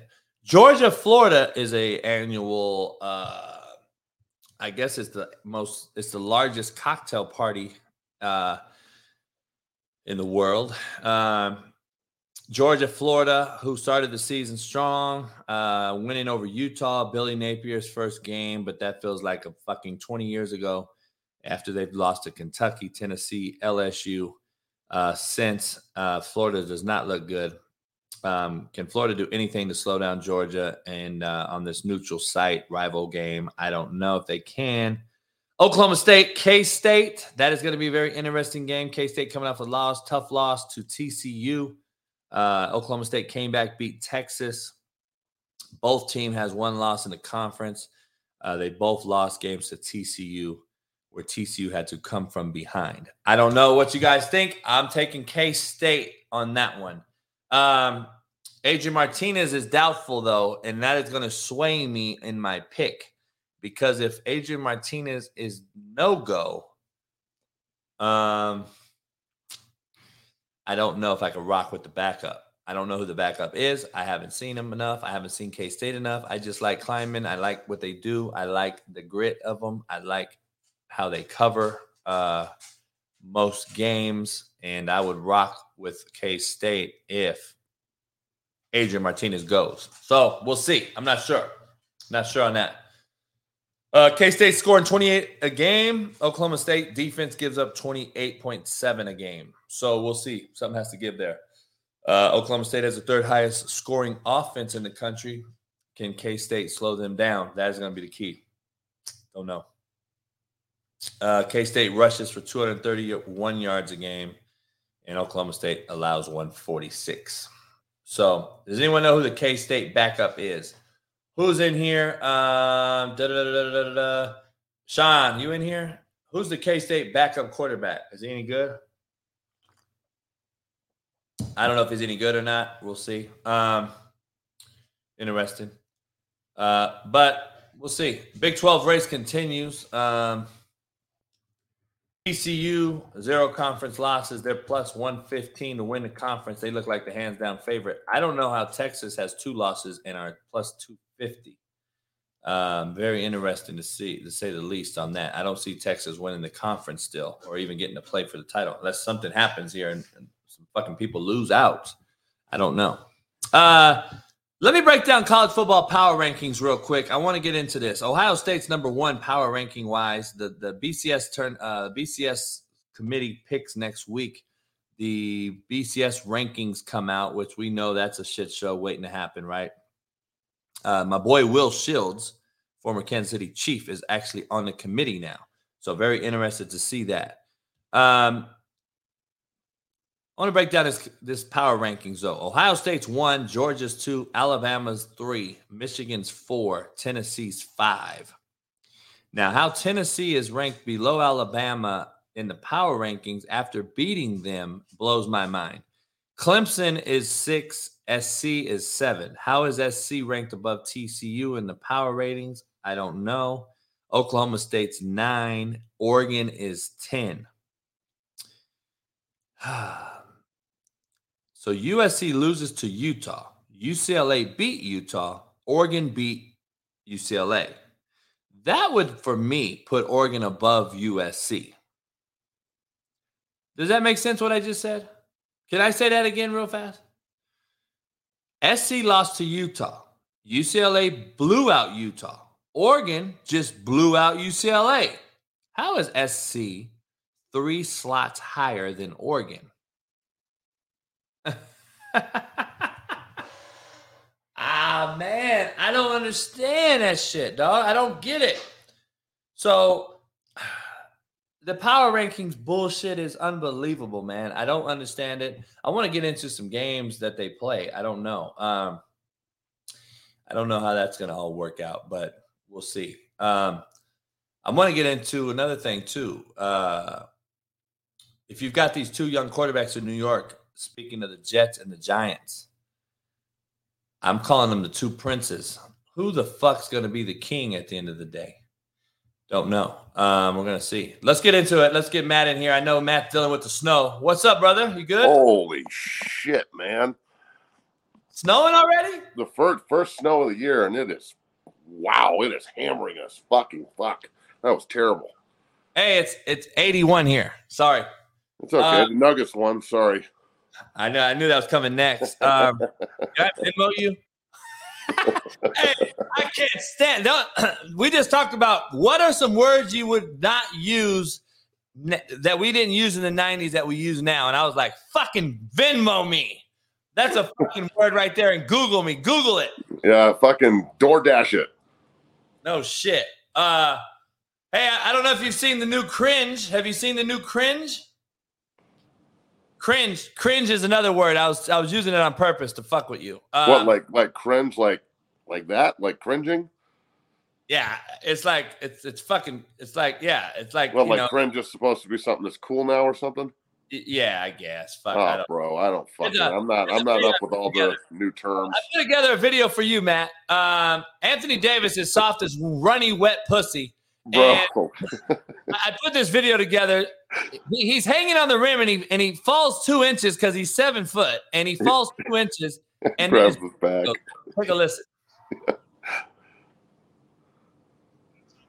Ah, ah, ah! Look at this.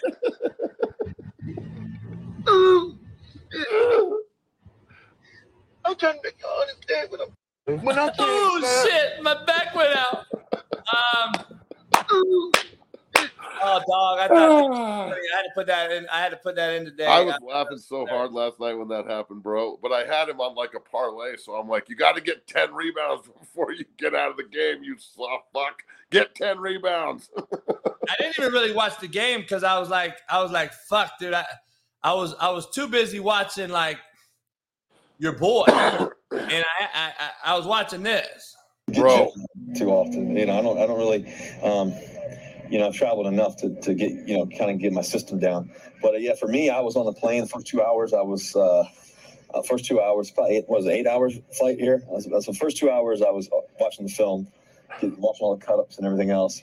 And then for the next four hours, I was doing treatment on the plane. I was walking up and down the aisles. Everybody was knocked out. I was doing high knees and working on working on my legs and everything else, you know, make sure I'm ready to rock. Um, so that was good. And then the last two hours of the last hour of that, I, I watched, I fell asleep for one hour and I watched the film the rest. So uh, I felt felt good to go once we got back. And then we had No, there's no way that's real, dog. Is this cat really serious? Is he real? Is this a real thing? Like I'm in, I'm at, I'm embarrassed for him at this point, dog. Like I'm telling you, this you can't make this shit up. this guy's doing fucking calisthenics on the plane, and all of a sudden it's like, if you're not doing fucking calisthenics in the aisle, somehow you're behind the trend. Like I'm gonna be a worse athlete because I sleep on a fucking flight across the Atlantic, bro. That's a ten hour flight. I'm taking an Ambien and I'm going to fucking sleep and I'm going to wake up in London. Like that's the entire point of flying on one of the planes they're on. I'm sorry you pulled your hamstring and you have to do treatment. Why can't he just say, I got on the plane, I watched some film and did some treatment and got some shut eye like everybody else, and now I'm in London? Hey, Why does he have to isolate himself all the time, bro? He's just Russell Wilson is the epitome of like the fucking athlete who just doesn't understand that he's on a team. Like he Hey, should be a fucking tennis player. I'm taking a slight from him as well, though. Like, did you notice? Like, all my guys are asleep. By the All way, All my guys are asleep, and I'm Yeah, fucking, like- I'm running up and down the aisle and doing fucking wind sprints and high knees and shit. I'm IDing the mic on the fucking in the, I'm in on, the on the fucking plane, like, like, hey, hey, uh, cockpit, watch out for the mountain on the left. Mountain on the left's the mic. Mountains on the left's the mic. Louie, Louie. Holy fuck, dog! I just I mean, I, I, think this guy, this guy is setting himself up to be the biggest fucking punchline in the history of sports, bro. Like team he, be the he is, he is this, this shit, this high knee shit is is about to. There's gonna be people fucking high kneeing next to water coolers. There's gonna be people high kneeing in the fucking subway. There's gonna be people doing high knees all over London. The entire fucking the entire stadium should just do high knees in the middle of the second quarter or at, at halftime just to Russell get work Wilson worked out on a plane to London. so I just I, I feel like right now, bro, fuck it. Fuck it. High knee time. High knees. High knees. I gotta get him in, JB. I gotta get it in. High knees. Hold on, dog. I, I you gotta hear this. listen to there it is right here. exactly. They're already making fun of him. Man, sit your ass down, weak ass on boy. Sit down. We trying to sleep, nigga. This is your captain. Speaking. Can someone tell that nigga to sit his ass down before we drop him in Afghanistan? Thank you. And this is the other thing like everybody, every single person in the world that flies on a plane, you have to know now that all the rules don't mean shit. When they tell you to turn your phone off, you don't really have to do that. When they tell you to sit down, you don't really have to do that. And if I were you, I'd just start doing fucking high knees in the aisle just to see what happens. What are they going to do? Be like, I'm pulling a Russell Wilson. I got to get my calisthenics in. Oh man. Uh I mean, I, I personally, as a Bronco alum and as a fan, as a fan, I'm uh, I'm really, really, really, really concerned about the future of this football team, dog. On top of that, did you see what they're wearing in England? no. So they're wearing blue pants with an orange stripe and white jerseys with a blue stripe. So the blue stripe on the jersey is going to connect with the orange stripe on the pants. So the fucking stripes are two different colors on their jerseys. It's like they like they're they're saying that they didn't forget or that they didn't bring the wrong pants, but essentially what they're saying is they brought the wrong pants. All right, let me is is your boy Jacket, Hackett, Buddy Jacket, is he I'm hearing Fired. rumors coming out of Denver. Uh, he's on the hot seat and he can be. fired on the way back from London if they lose this game. Do you see that? Yes, I think if he's if they go out and have another sub 20 point performance and you know they they lose and they don't look well and there's discourse on the sideline and Russell's out there fucking high kneeing at the 35 in between plays and shit and see what I'm saying? It's just fucking it's like it's like alley oops. This guy makes it too easy.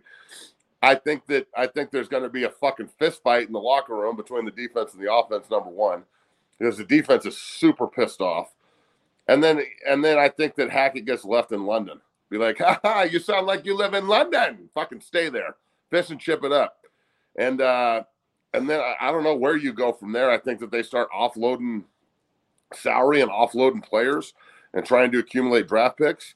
And I think next year could be even worse than this year because now they're rebuilding with Russell Wilson, which I thought that was exactly what he didn't want to do. He didn't want to rebuild in Seattle, but he'll come to Denver and rebuild. Oh, that's because he got 250 million, right?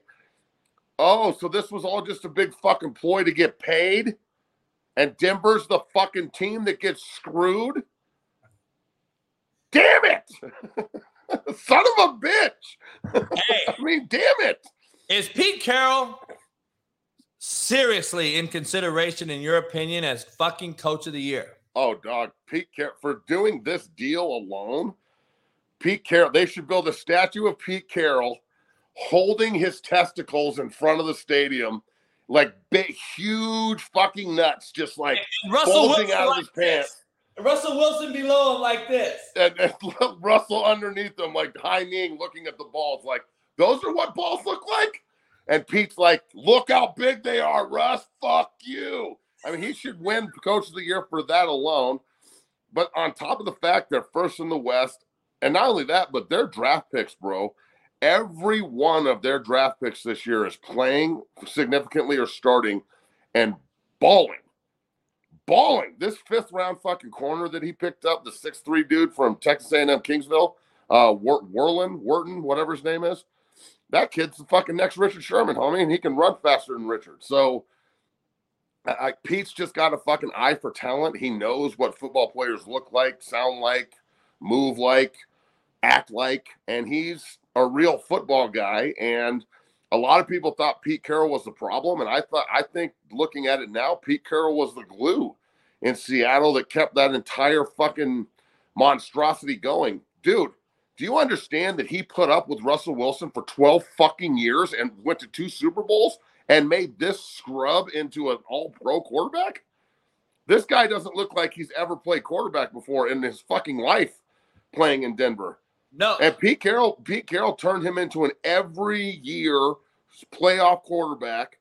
and he was the highest winning percentage in the NFL up to breaking his finger. Hey, coach. And now, like since since the beginning of last year to this year, he has literally fallen off a fucking cliff when it comes to to uh to being a dependable quarterback in this league. So, I Hey, I mean, got more more news. praise needs to go to Pete. Honestly, Breaking news for you. Listen to this. Hey, coach. Uh, with four losses so far, it's been pretty disappointing. What's Mhm. your message to recruits about the future of the program? look at what we're doing and the guys that happen. And you know, also, you know, you look at that bad, they see opportunities. Everybody says, I go somewhere's winning all the time. I may not play for a while. You know what I'm saying? But no, we've got good young players. Look at the young players team. Look at the young talent we have. Look at the guys making a lot of the plays, and they see it. We got we got a good nucleus of what we're doing, and that we're only a playoff on, on those games. And you sell that, and you see it, and be truthful about it. There's no in recruiting. The key to in recruiting, there's no pitch. When you're a good recruiter, you tell the truth. Recruiting's about one thing: truth and relationships. Oh, there is no pitch. There is no magic formula. There is no pixie dust. You build a relationship through truth and trust, and be honest with them about where you see them, what truth they, and trust. and you don't base everything off one year either. You don't basically base things off history, what people have done, where they've been, what's happened, schools have happened, players, and see and see the future of what a program is. But it's based off truth and trust, not a. It's what you tell them. and and forty million dollar slush funds and boosters with dough. Look, okay, so look, um, How are they that bad? it because because Jimbo is stuck in like Jameis Winston land and he's still trying to operate like he did ten years ago. He hasn't he hasn't changed. He's expected football to adapt around him rather than he adapt around the current state of the game. Um, it's one of the reasons I admire Nick Saban so much because he's always bringing somebody new in to run the offense. Like he doesn't stick with one guy ever. He's fucking Lane Kiffin and Bill O'Brien and Sarkis. He's it's like it's called Saban rehab for a reason. Like all these coaches that go there and get taught how to do shit correctly. Um, Jimbo, the starting left tackle down there at A and M is Trey Zuhn. He's from Fort Collins. He's one of my guys. He's a good good player, great kid. Um, I feel for him right now because this roster is way too loaded and way too athletic and way too fast to be this shitty. So that he, I, I don't know if they're just not listening to Jimbo, if they're not doing their jobs, if the offensive scheme is just so bad that they can't score over 24 points in a game because their defense is real. They play hard on on that record side. So I'm uh I listened to that and it seems like Jimbo's trying to save his job. Like talking about all the places he's been and all the players he's recruited like trust and truth is what recruiting's about. Dog, what do we look like a bunch of fucking idiots? You're actually going to expect the entire country to to just accept that you think trust and truth is recruiting? That ain't shit. That has nothing to do with recruiting. Coaches lie like crazy, and they have to. This is recruiting. This isn't that, like they're trying to find kids. You can't. You're not just going to walk in and be like, "Oh, well, you suck." I sure am glad I came to see you. No, you're going to be cordial with everybody, and that means you're going to lie to them. On top of that, it's all money based now, and Texas A&M has a lot of money, which means you can get a lot of recruits. I mean, if you want to really recruit, come be the coach in Boulder, where you don't have any money and you actually have to go recruit kids the old school way. So, come try that that trust and truth fucking recruiting ploy at a team that doesn't have a forty million dollar slush fund for recruiting, and then Hey. we'll talk. He hasn't had a good quarterback though, dog. In my opinion, like well, that's his fault. For, that's his fault for recruiting scrubs. Yeah, like Kellen Mond was okay. Like fuck, you know, he didn't have Johnny Manziel. That was Sumlin. I mean, like he hasn't had anyone at A and M to really stand out to me. Like, how are you not recruiting quarterbacks if you're the quarterback whisperer? Well, I mean, he did. He recruited guys. They were just all. They were all highly recruited. They just all were shitty. Like No the the king the king kid was a five star recruit, and he can't fucking throw the ball fifteen feet. Like he, it looks like he's shot putting it. So again, this is kind of my. I- I'm going to bring this up again. In Colorado, we've got three or four guys that are Division One Power Five kids that are just overlooked because they don't meet the coaching scale fucking chart or whatever, which I think is ridiculous. So the quarterback position is an art form. And just because you have five stars next to your name in high school doesn't mean you're going to be shit in college. So it's a leadership position as well. And I think coaches need to evaluate that more than just the stars thing.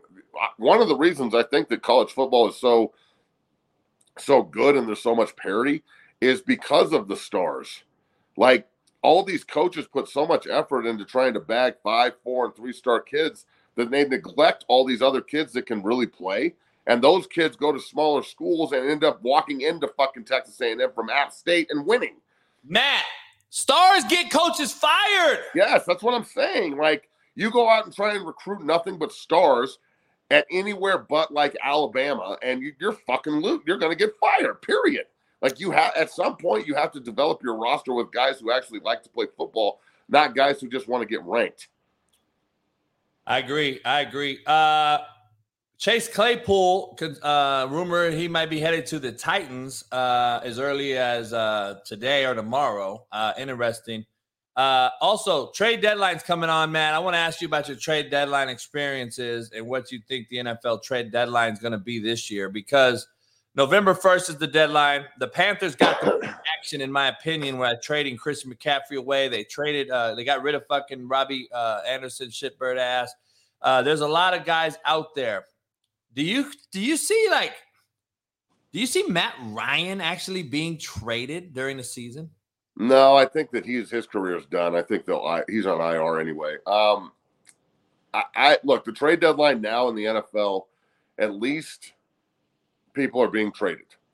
Back in the day, they didn't used to trade fucking anybody. It was like maybe one guy gets traded every other year, and it's minimal. Now you're seeing big moves. You saw Von move last year. You've already seen McCaffrey move this year. I think that if the Broncos lose on Sunday, I think you'll see Chubb and Jeudy both move from Denver. Um, two first round picks. Way to build your team. So I think that anybody that's underachieving this year is going to be a seller to accumulate draft picks, and so they can be a buyer down the road. Um, Philadelphia getting Robert Quinn for a fourth rounder is a steal. I mean, I know he hasn't been producing this year, but he had 19 and a half sacks last year, so it, he didn't just forget how to pass rush. And when you put him with all those freaks Philly has, you can't double team him anymore. So now he's going to eat. Um, so it's all about you know these quality teams trying to load up the coffers for a run, and Philly's making moves, San Francisco's making moves. You know, not everybody's going to make them, but at the same time, the good teams are going to try and fortify right now. And I'm glad they do because I know draft picks are valuable, but when you are in a like last year, when you give up two draft picks for Von Miller in the middle of the season, and then he goes on a run in the playoffs and tears up everybody and helps you win the Super Bowl and has six sacks in the playoffs and two in the Super Bowl, that's worth the two draft picks, even if he does leave. Because you just got a trophy. You just got a fucking ring. You know what I'm saying? So even if he does leave and he was only there as a hired gun, well, that's why you hire mercenaries to go kill motherfuckers here's your money, and then he moves on to the next place to go kill motherfucker. So I don't care about the mercenary aspect of it. In fact, I think that the rules allow you to play that game. So why wouldn't you? I mean, I would if I was if I was any of the contending teams, any of them. If I'm fucking Buffalo, you can never have too much pass rushers. So if I'm Buffalo, if I'm Philly, who already added Quinn, if I'm San Francisco, any of these teams that are trying to compete, I'm I'm calling about Bradley Chubb and Jeudy, and I'm calling about guys around the league that are on struggling teams and saying, "Yo, how do we get this guy on our roster? What do you want?" Hey, I, I, I talked to my buddy, uh, wideout coach of the Rams. Um, they like Kareem Hunt uh, to come in there for Cam Akers. They're they got to get it back. I don't like Kareem Hunt, but uh, I do think he's a good player. I think if you get him the ball, he can be a sufficient back in the league. Um, the Rams are in, in need of a back, in my opinion. There are a few out there at trade deadline. I'm interested. Let, we're going to bounce around today, Matt. Don't you have, think? Don't you think it's funny that like everybody discredits running backs and now nobody can find any? Yeah, I, you know, like, we can find a I fucking running back anywhere. Oh, okay, well, where are they then? Yeah, th- that's what I'm saying. I think they're just like there's they're they're not. You know, and I as I know, Jag means just another guy. I think there's so many of those nowadays playing the position in the college level, high school level. They all are these hybrid guys now. They all want to be the guy that goes into the slot, moves in this motion, moves in the slot. We're in empty now. They don't learn nothing about pass pro, Matt. They don't learn nothing about the box no yeah, more. I want I want a I want a one back that's going to fucking carry the ball 25 times and fuck you up and make you eat it in the fourth quarter. And he's going for three yards at the beginning of the game. He's going for 30 in the fourth that can stand there and run the pass protection that's also catching the ball. Like, if, if you're going to play for me, if I'm the coach, my running back has got to be my best player and he's going to get 30 touches and everything's going to be built around that guy, in my personal opinion. No doubt. Uh, as we move move around college, uh, I showed Matt this the other day. Matt almost lost his shit driving in the snow. Uh, Bryan Harsin came out and and gave his ultimatum, and, and it's it's about redshirt policy at Auburn. And apparently, he's basically said, uh, if you refuse to redshirt, we're not redshirting you or allowing you to redshirt. So you either enter the portal or you quit. So here's what's happened since that day, Matt. Defensive tackle Walker no longer on roster, plans to transfer. Auburn wide receiver plans to enter portal. Former Auburn starting wide receiver enters portal. Like, dog, this has already happened since I showed you this the other day. Apparently, well, what did he expect to happen? There's there's two things going here, Matt. And and I want to I, I know I mentioned to you and I told you some inside sources that have break told me some things and you kind of were alarmed by it and and now I think that you thought about it you're probably like well now I'm probably not alarmed because I know the soft pussies that we deal with but apparently that across America there's kids faking injuries so they can get into the portal and that is now becoming a new thing so I don't know if Harsin's trying to nip that in the butt because he knows he's calling bullshit out and saying "fuck you." You're not in. You're not gonna. Tra- you're not gonna red shirt medical red shirt because I know you're not really injured because I saw you playing intramural basketball last night and dunking, and now you're injured and entering the portal. So fuck you. Quit or get out of here. Uh, I don't know the dynamics. so I'm not gonna put my foot in my mouth. But I know you were quite pissed off about Harsin doing that if it was a legitimate medical red shirt, because I know you were a victim of one of those. Uh, so, so look, if if there's three ways to to view this. Number one, not allowing people to redshirt if you're healthy. Okay, go play. The coach, you get like now there's a four game rule as well. You can go play in four games and still redshirt, and it's fine the medical red shirt part of this. If somebody's legitimately hurt and he won't let them medical red shirt, he should be fired on the spot. That's criminal. Like that's that's where the fucking rule. Like I broke my leg really bad in college, in training camp, and I medical redshirted, and that's why the fucking rule's there. Now, that's all the information I had at the beginning of this conversation yesterday, right? And I was like, what a dick. No wonder people want to fucking transfer. And then I talked to you again, and it, I didn't I didn't read the article. We just spoke, and it was no, these kids are faking injuries. So look, how do I say this in the most constructive way possible? If you're a fucking college football player and you have the audacity to fake a goddamn injury, just so your little soft bitch ass can leave and and go somewhere else to fake an injury again and act like somebody's screwing you over, bro, you are the epitome of a coward. Like there's not there's I can't come up with a worse word to call you other than a, a nutless coward. So any anybody, I don't care if you're a pro, if you fake an injury to get anything, you're a nutless piece of shit. And and to be completely honest with you, it's like the the you might as well be the cameraman that Davante Adams pushed or the cameraman that Rodman kicked. Like those guys weren't really hurt. They just yucked it up and they played into our soft society and got paid.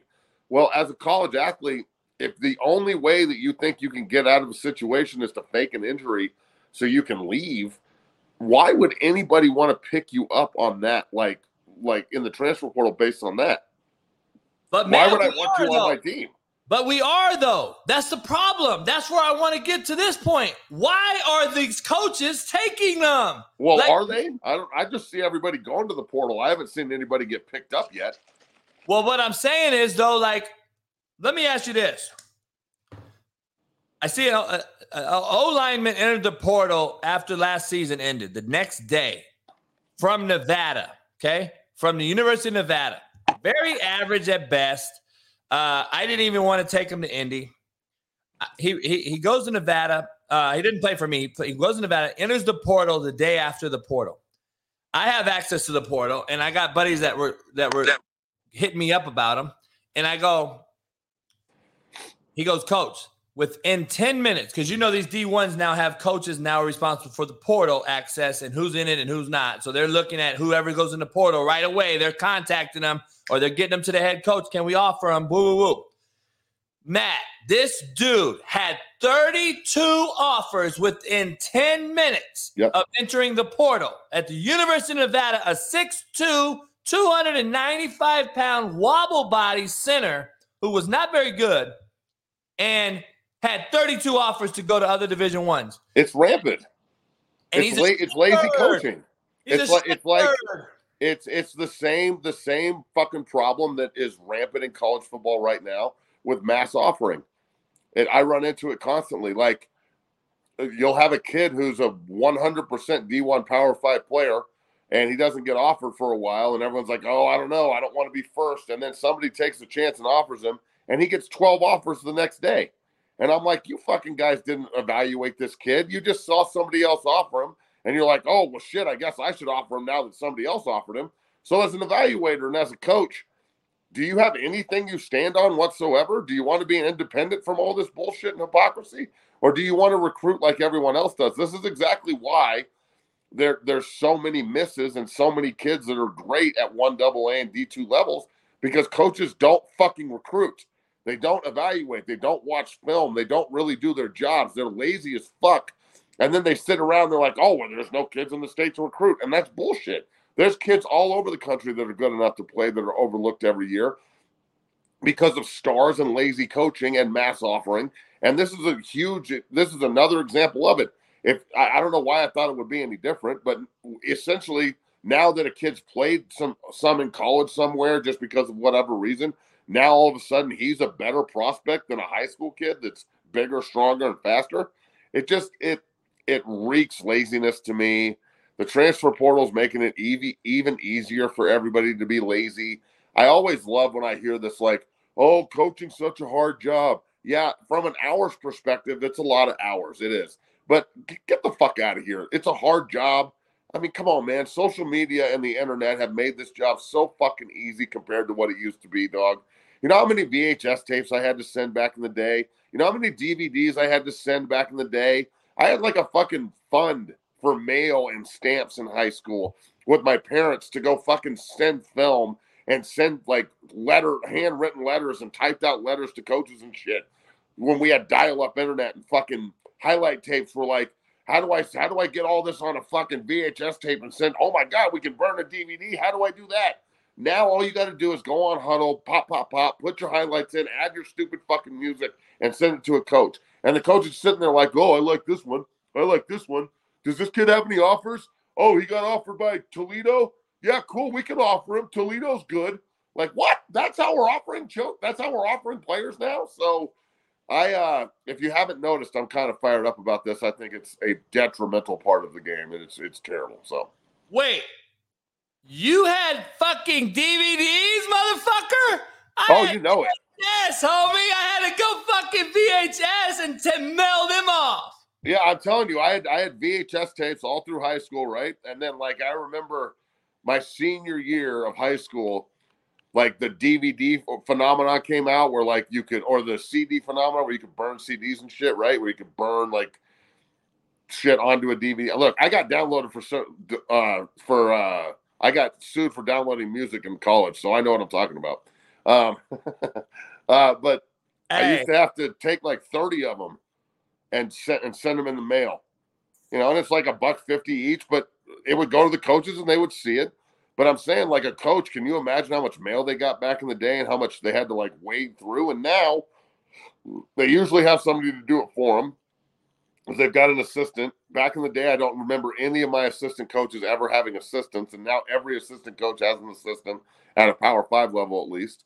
And and I, I just think that it's become so easy to see prospects now that they've become ultra lazy and they refuse to really dig and find players, which is one of the main reasons I think that you know some of these coaches that kind of recruit outside the mold of 247 and rivals are so successful.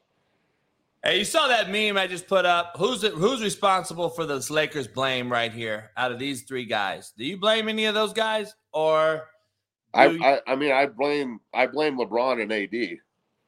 I just watched LeBron and AD win a fucking title. And then you're this goddamn bad now? Last look, bro. Last night I I was, you know, obviously I wanted the Nuggets to win. I'm glad they did. But watching LeBron struggle the way he is is sad. It's sad. I mean, I, I don't know who your all-time starting five is, but he's on mine. And right now, I'm questioning taking him off of my all-time starting five based on what I see. Oh, he was. He's not even in my He- fucking wheelhouse. Bro, he is he is so terrible right now.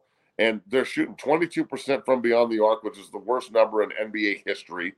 And I just I'm very, very, very confused on what the fuck LeBron James is doing with his legacy. What is this cornhusker bullshit you just put up on on TV? I have what no are you idea. doing? I did not do that. I don't know Get rid of that communist shit.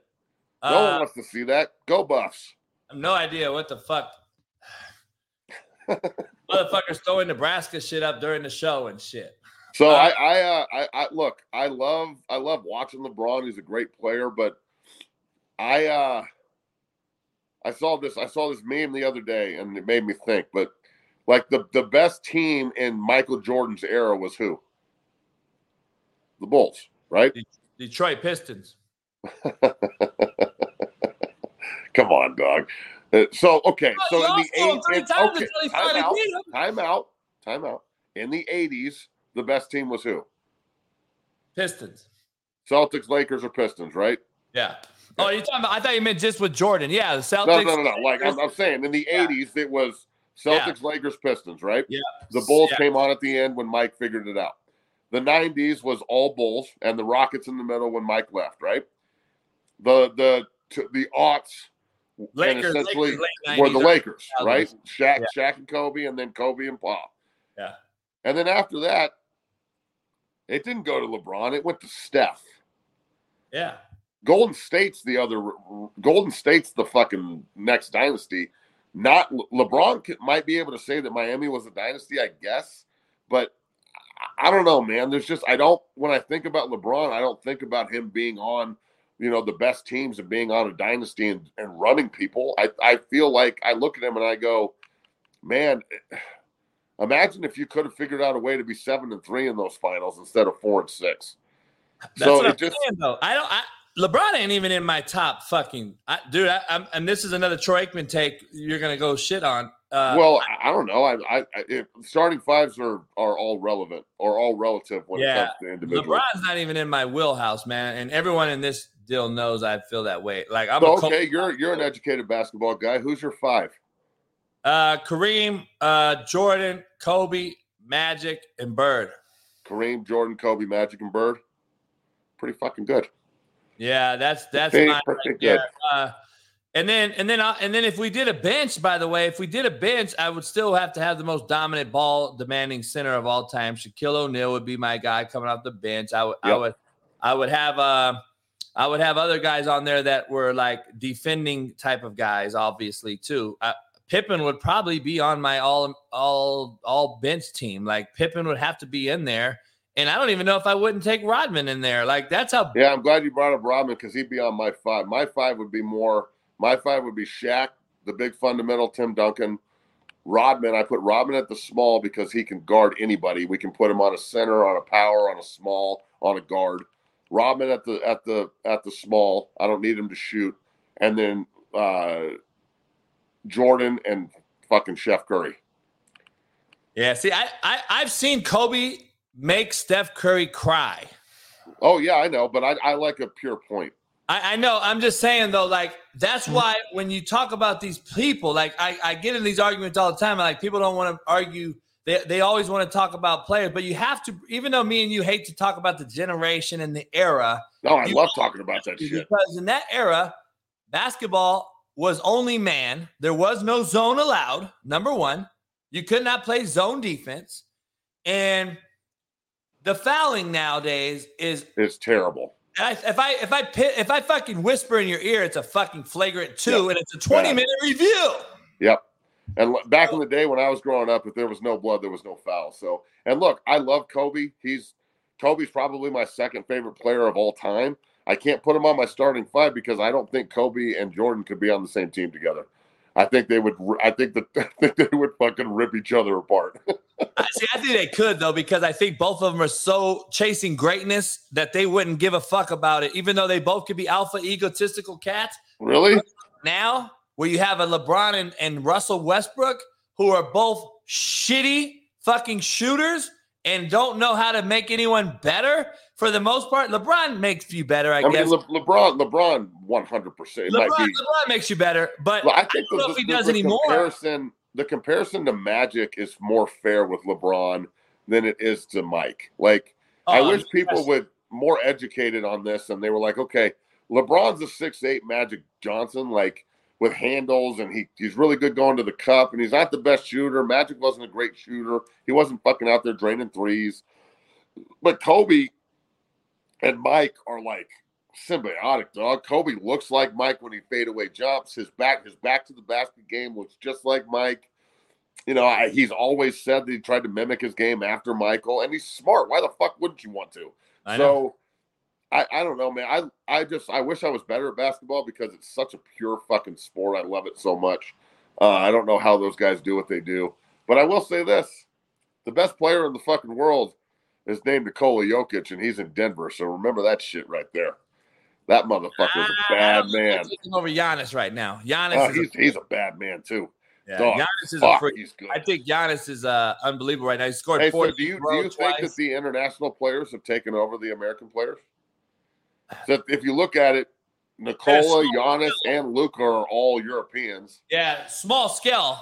Like individually, then- there's a few, but I don't know if you can still beat America. We got Ja Morant and fucking Steph and all these other dudes too. So Yeah, but I don't know if you could beat America in a game. I just think individually, you may have some of the top five players right now. so if you did America against the world, do you think the world would beat the American team? no, Even if the the world team is Nikola, Giannis, Luka, and whoever else you want to go get against the who would be the American top five right now would be Steph, Ja, KD, KD, LeBron. LeBron, You still got you Anthony still got- Davis. you still got if you want to play bitch ass Kyrie, you still got the best ball handlers. You still Yeah, got you best- you still got you still have too many mismatches, dog. Like the the, Yeah. the there's no there's no There's no guard. depth on the international team. They can't rotate people in. They don't have any any any ball handlers at all. Luka can ball handle a little bit. Luka, Yeah, it's, you- it's you weird watching You watching Luka and Nikola. They don't look like athletes, but they sure do move. They sure Now, do have you fucking double him and get the ball out of his hand, and then who you giving it to? Uh, Giannis in the post. That's all he has. He can't shoot. So like you, and then and then Joker. I mean, you, you know, he what's he gonna do? I mean, I don't know. I think I think there's three or four dominant Europeans. I don't know if they can beat America in a game. I don't think they have enough ball handling or shooting. But um, How about tonight's game before I get off here? yeah, let's break this down. Two minute drill. Uh, I I think the Bucs are going to win. I think my keys to this Bucs Ravens win uh, because they have to. Just like I picked the Lakers last night. It may fuck me again, but they have to at some point, Matt. Like when do when do when do the Packers and the Bucs uh, just when, are they done? Is that what Well- you're telling me? Because if they don't win tonight, and if the Packers don't beat Buffalo, which is a tall order, which I still think they're going to do because I think they have to, they're done, Matt. They're done. Well, if Tampa and if Tampa and Green Bay both wor- win this week, then they they'll probably write their seasons. If they both lose, though, I don't think they're out of it. The quarterbacks are too good. I think people talking about Tom Brady being washed. I think he's going to play pissed off. I think the people talking about Aaron Rodgers not being a leader. I think he's going to play pissed off. Um, but going to Buffalo and then where's the Tampa game? Is it in Tampa or Baltimore? Uh, it's in Baltimore. No, it's in Tampa. So then Baltimore's got to go to Tampa. I would expect. I would take Tampa tonight. I'd probably take Tampa and Green Bay, honestly. And I know everybody thinks Green Bay is going to go get ran in Buffalo, and they might.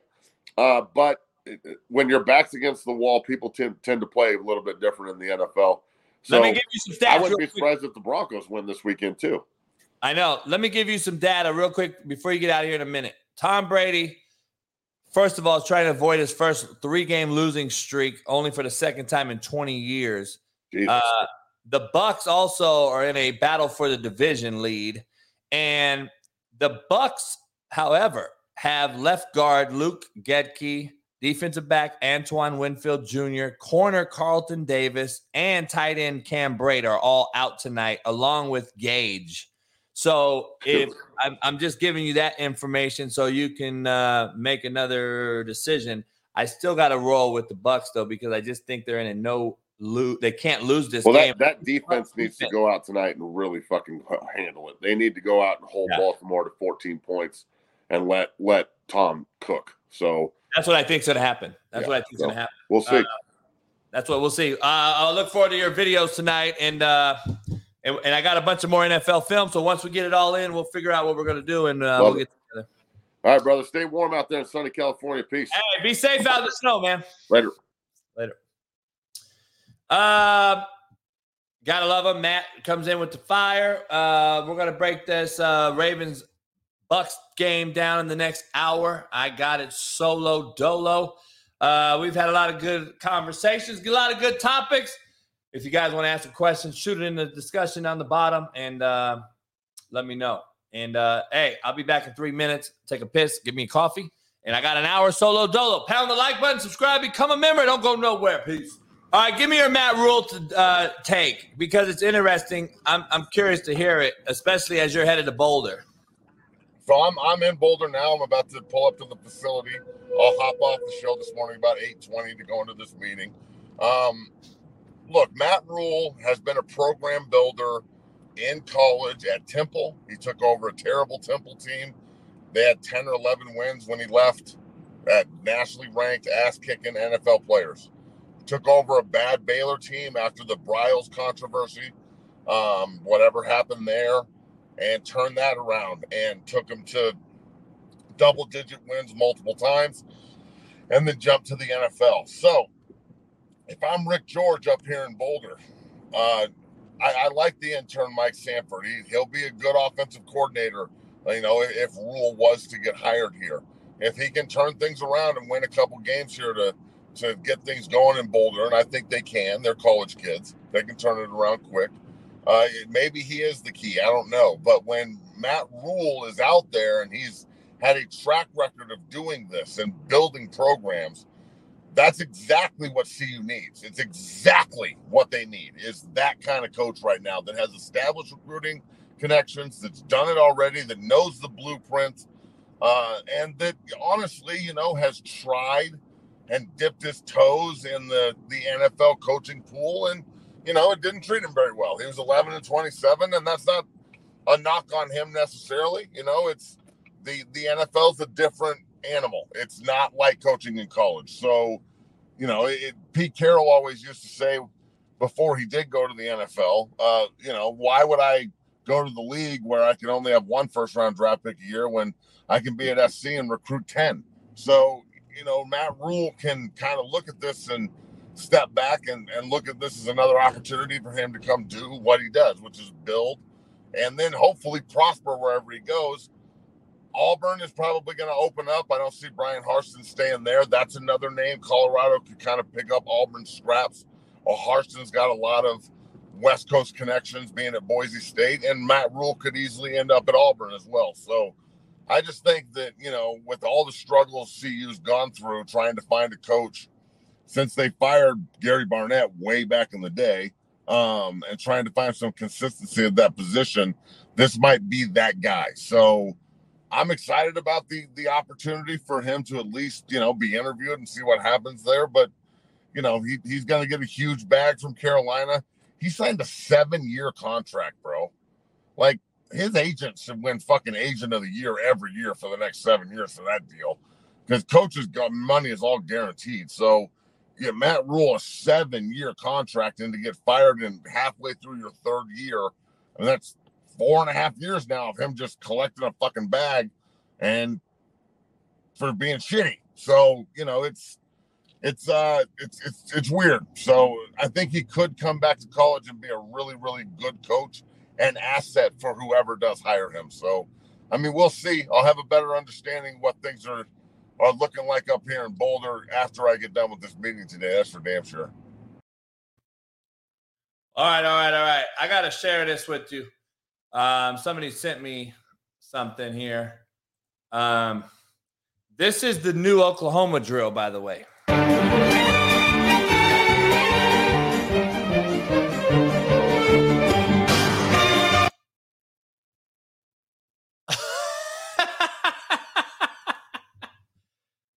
Holy shit, the trolls are in here. Um Ah, dude, I just don't know how to watch. I don't know if I can watch football no more like this. I don't know if I can keep watching it, dog. This is bad football. Bad softness. Bad, bad, bad. That is the new Oklahoma drill. Motherfuckers backflipping in pink fucking cleats. That is what it is, dog. I wish if I got a job tomorrow, I'd fucking board drill. We'd be board drilling. We'd go fucking straight to board drills.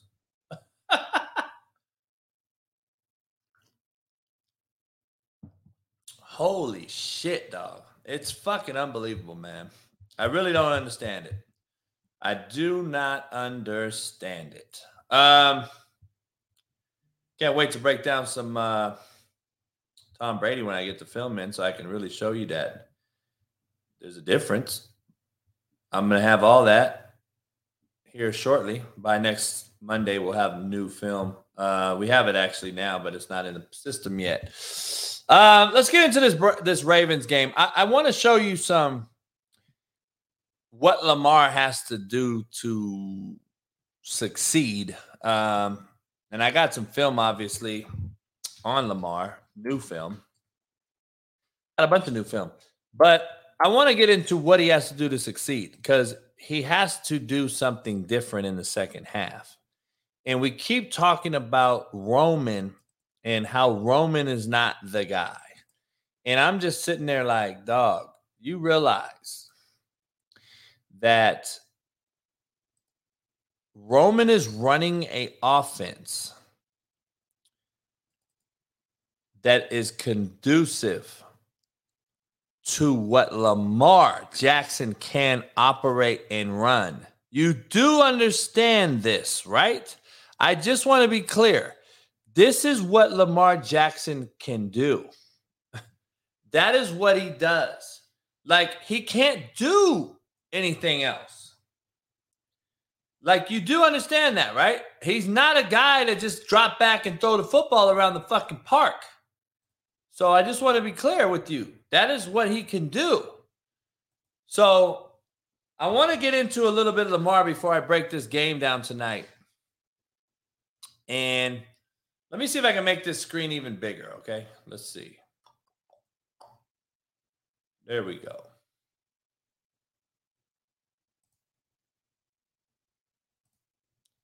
All right. Um, let me get into a little bit of this. Uh,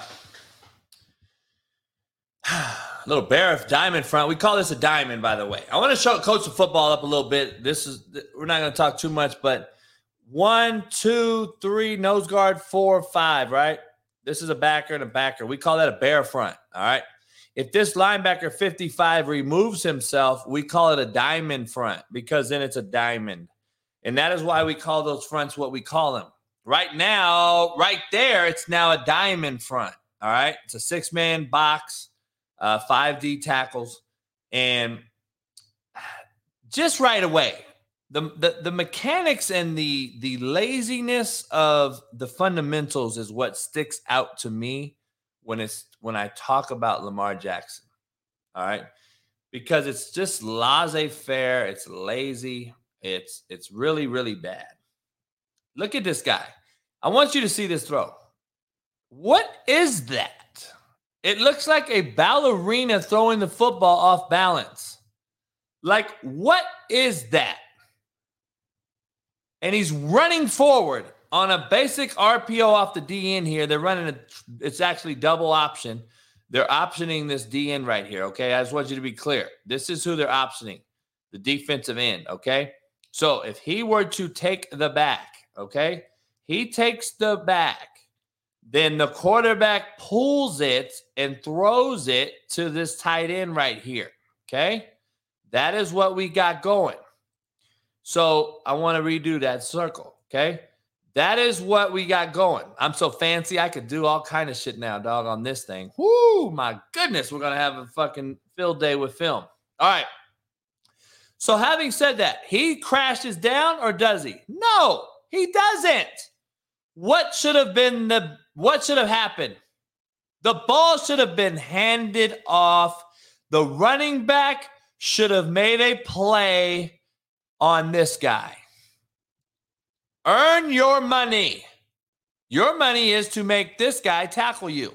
He's the only unblocked man we can't get. But the ball should have been handed because the read key made you is a give read. It's not a it's not a fucking pull read. If it's a pull read, that means he's down there. So again, we're not doing anything correctly fundamentally. We're just we're just playing football, throwing the guys that wide. Look how many guys are on this motherfucker. It looks like fucking piranha. It looks like piranha on the blood. Like dog. One, two, three, four, five, six. how about we give the football to a box count that we can block? Oh, look at that. One on one, dog. One on one and we got action. Everybody's blocked up.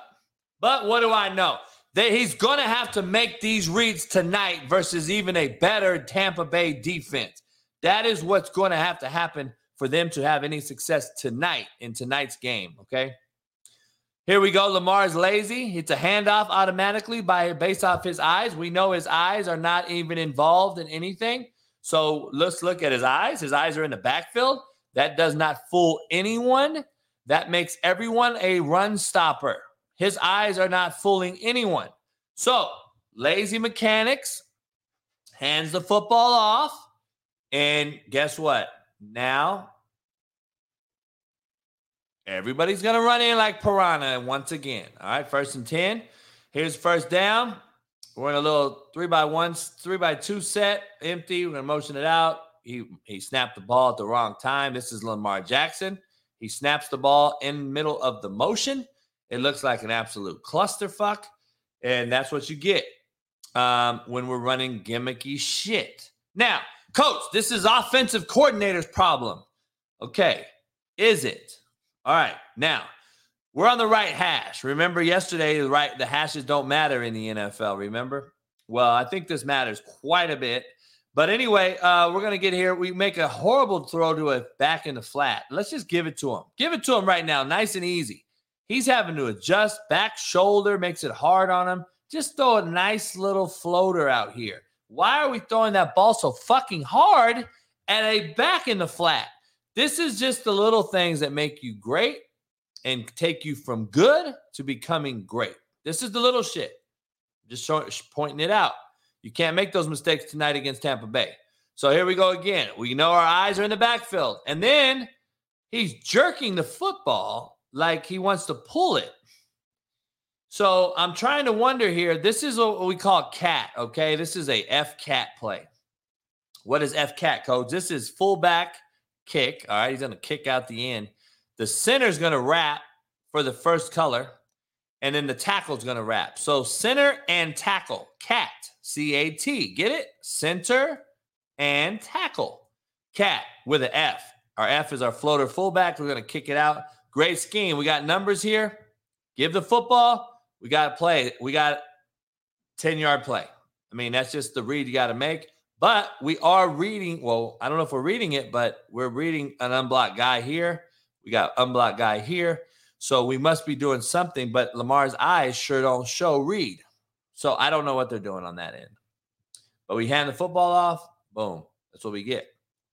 So first down again, get a little three by one set, toss. All right. We don't care about toss.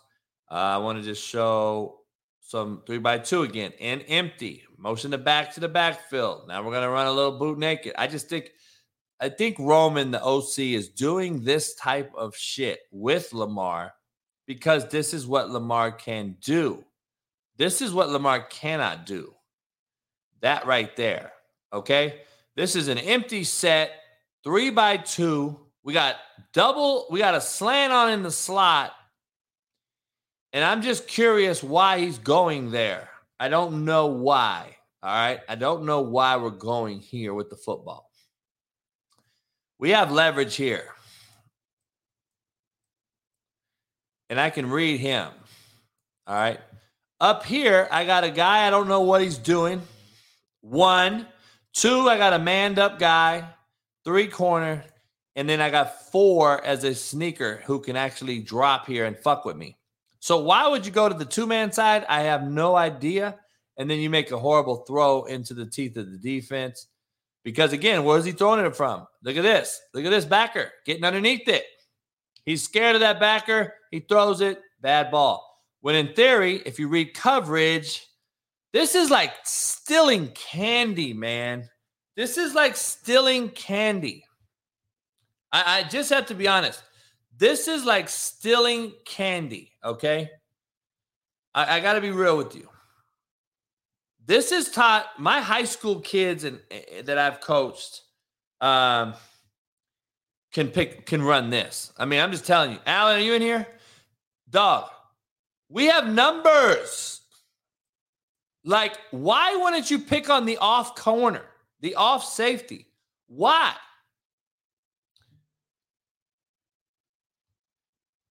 Why wouldn't you take that?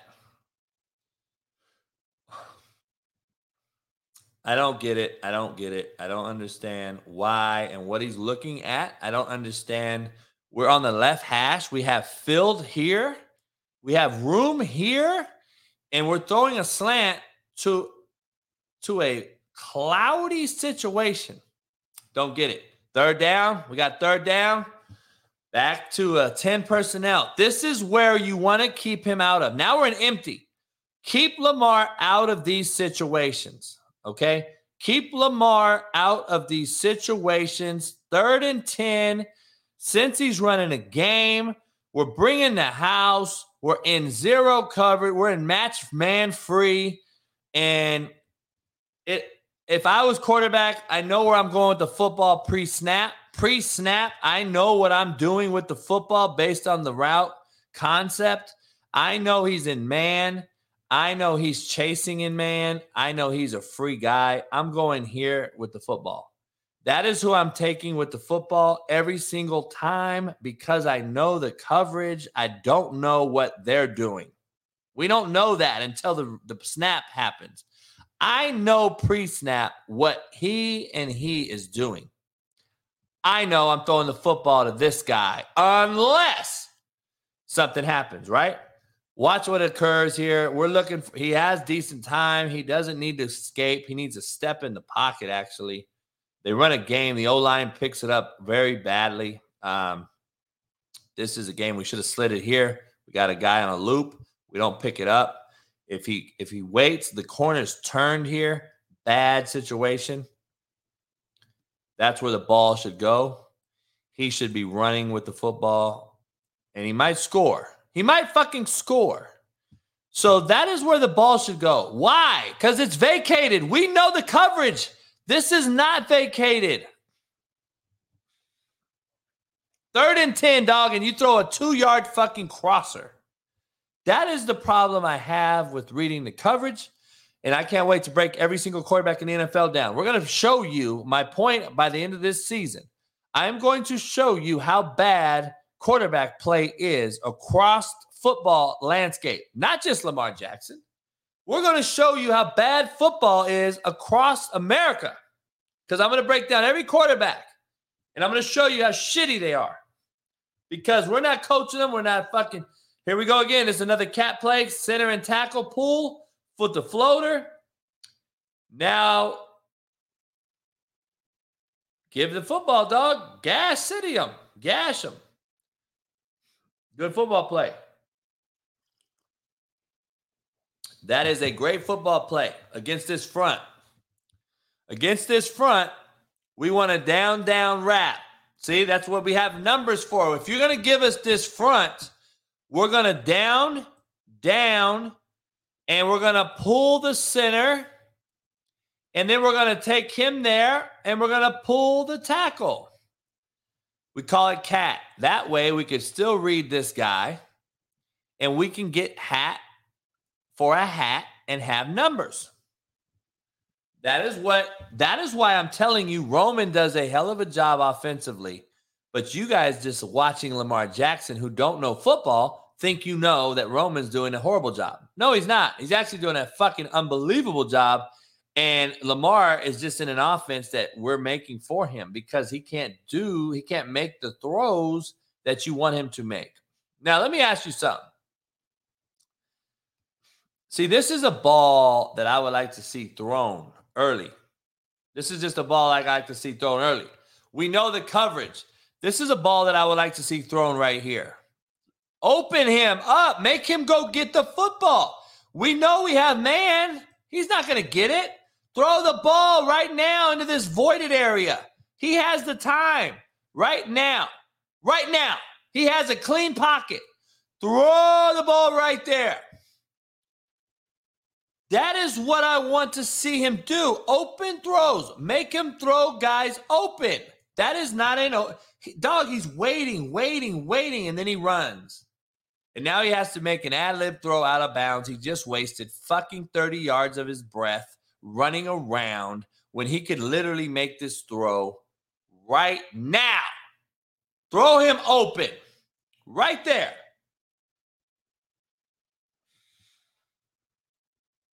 Dog, it looks like backyard school football. I'm just telling you right now.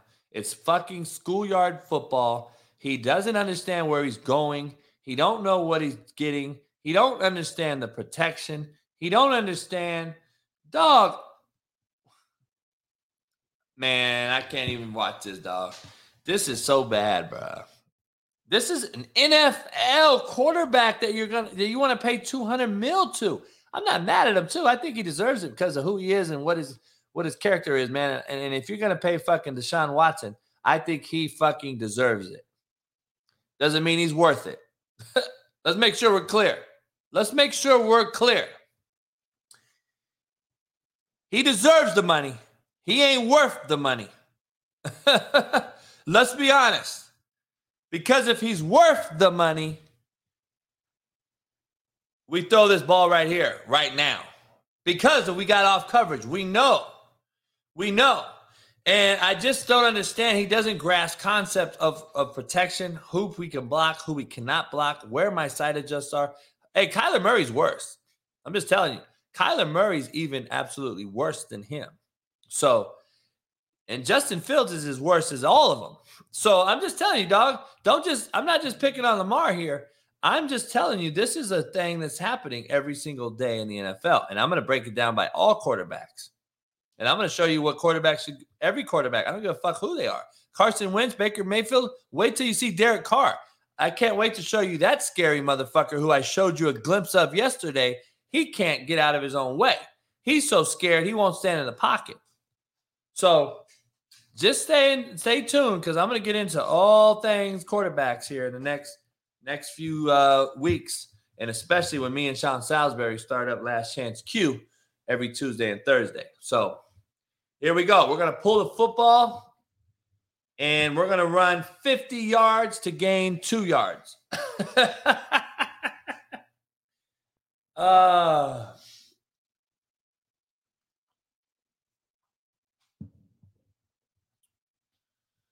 Hey, Miami Jet. I've reached out to Lamar. I've reached out to his people. I, am real good friends with Tee Martin. I, I, have reached out to a few guys I know on that staff. Hey, it is what it is, dog. I said I, I volunteered my service. I said I want to see this guy be great. I have volunteered my services, so you know. And like, why are we doing that? Are we a running back or a quarterback? Like, dog, come on, homie. You get hurt. What happens next? Like, dog, that is unbelievable. Unfucking believable. Oh, fuck, dude. It looks bad, bro. This is this year, by the way. This ain't two years ago film what I was showing for the last year or so. This is this year. This is week five. um, look at his head and eyes. I'm just telling you, Lamar is is is is he don't know what he's looking at. That's the problem. I don't think he knows what he's looking at. I don't agree with the route concepts here based on what Lamar can throw. I do not like the route concepts here. I just don't like it. It's too deep of routes. It's too easy to defend these combo routes up here on the bottom. you know, these right here, this is just too, they're too close together. So who is Lamar reading?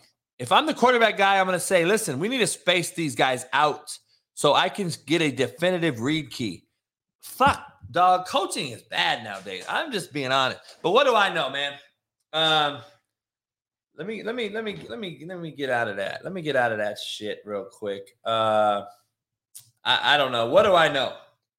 I don't know shit. I don't know shit. Um, coaching is at an all time bad. I'm just telling you right now. Um, it is bad, bad, bad, bad, bad, bad, bad, bad. Um, uh, it's frustrating to watch that shit when you're making millions and coaches are making millions and they're fucking absolutely dog shit.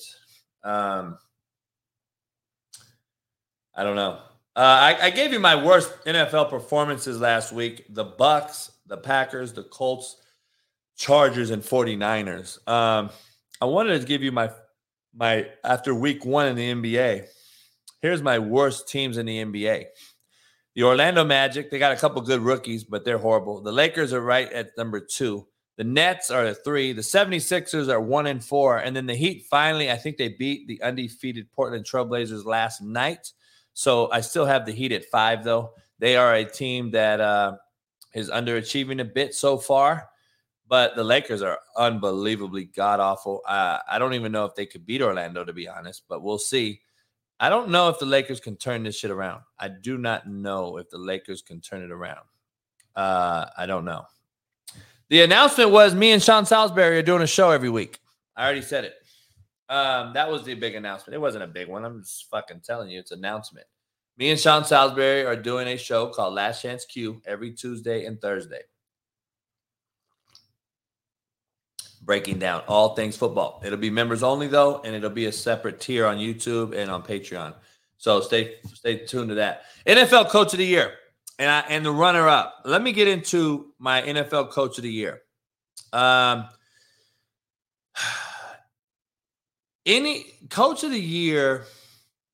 Um, let me get to right now. I have to give it to Brian Daboll. Okay, what he's done, what I said he would do before the season started, he has absolutely done. I know who he is. I know what he's about. I told you he's going to have the cats running through a wall for him.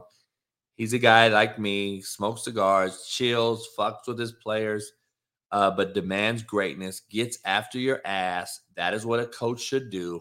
That is why I believe he's great for that organization and New York and Daniel Jones. I think I said it for a long time now, but what the fuck do I know? He is my runaway coach of the year. I don't know if it's as runaway as it once was, though, because Pete Carroll and the Seattle Seahawks have done such a wonderful job.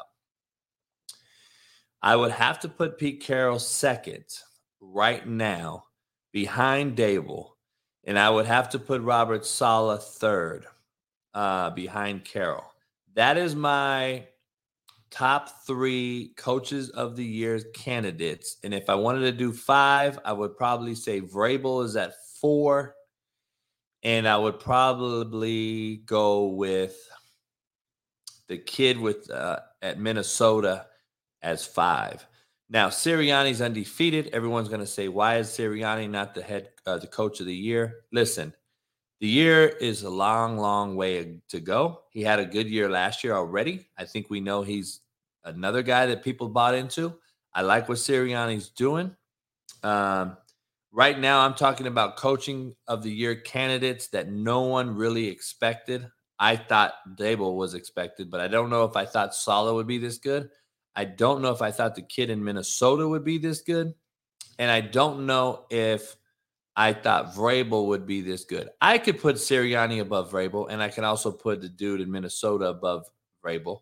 So if you wanted to move him in my top five, obviously they would be in my top five if I ended the year today. But as of right now, um, I want to see this Minnesota kid continue to win.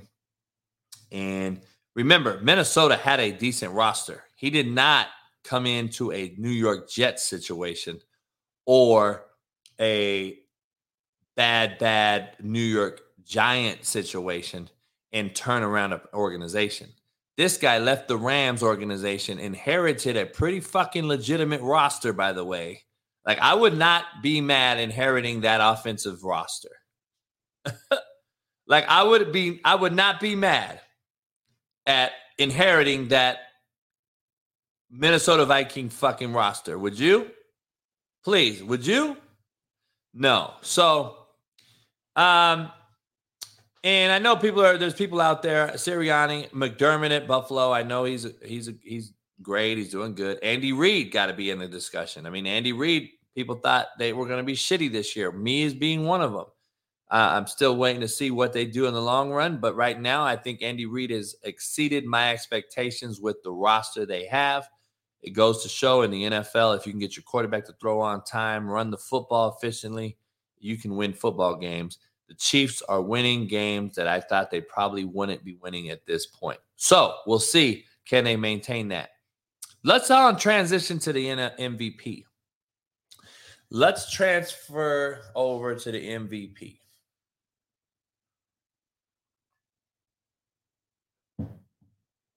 Um,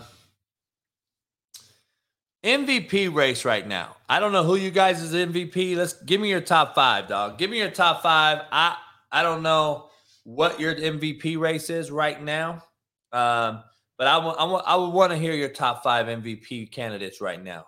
For me, I'm gonna tell you right now, Joe Burrow is climbing into the discussion right in front of our very eyes for the first three weeks, you guys all said Lamar Jackson was runaway MVP. I said, pump your brakes, calm the fuck down. Lamar Jackson's not even in the mix anymore. Um, so we are going to see addition and subtraction all season long. So please calm down on the MVP race. But do you put Geno Smith in the conversation?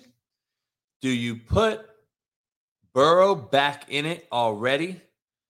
And who else is in it besides Allen and Mahomes? Okay, we know the obvious Allen, Mahomes, but who is someone that's really seriously involved right now that no one thought they would be in the mix?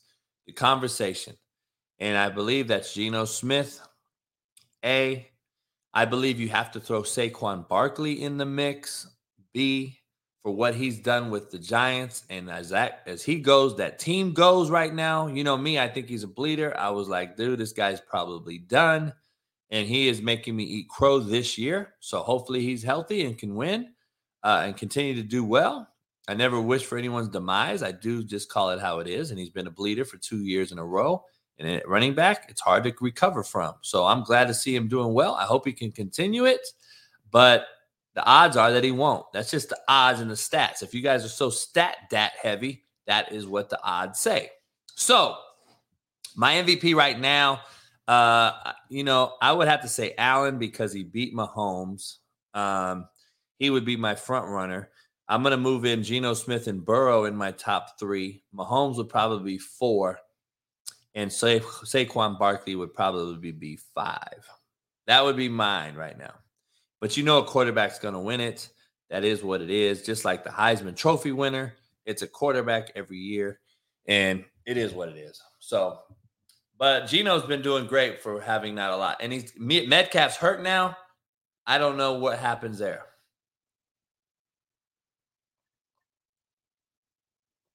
Nah, Daniel Jones isn't an MVP though.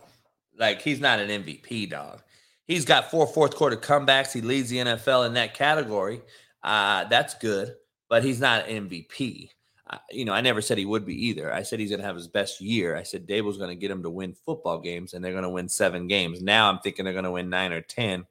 But at that same same breath, Daniel's not an MVP. Say Saquon Barkley is an MVP. Daniel Jones, uh, without Saquon right now, uh, they're probably a three win football team. So I got to be honest. Um, defensive player of the year is it Micah Parsons? Is it Sauce Gardner? Or is Sauce Gardner rookie of the year? I don't know. Maxx Crosby could be in the mix of the defensive player of the year. Love Max. He's been on this show. Uh, I think Max can be in the running. Uh, Sauce Gardner, dog, he either is maybe the rookie of the year uh, since Breece Hall got hurt. I think Breece Hall would have got it. He got hurt. Now it's either the running back up in Seattle or Sauce Gardner. I think those two are, are got to be in the mix. I don't know if Olave's done enough. I don't know if um, you can really put any. These other young quarterbacks have no shot. So, so really, to me, it becomes down. It comes down to Sauce Gardner. It comes down to uh, the running back in Seattle uh, for the rookie of the year. Defensive player of the year, though, Micah Parsons started off like a barn burner. I, he's still playing well. Um, defensive player of the year, you got a lot of people. Maxx Crosby's having a hell of a year. You have Chris Jones, the D tackle for Kansas City. No one's talking about. He's having a much better year than Aaron Donald, by the way. So he's balling. Um, there are a lot, a lot, a lot of good defensive players right now playing that are active. Uh, it's going to be very, very interesting down the stretch. Who becomes a defensive player of the year? I don't know. Um, there's a lot of good ones out there right now.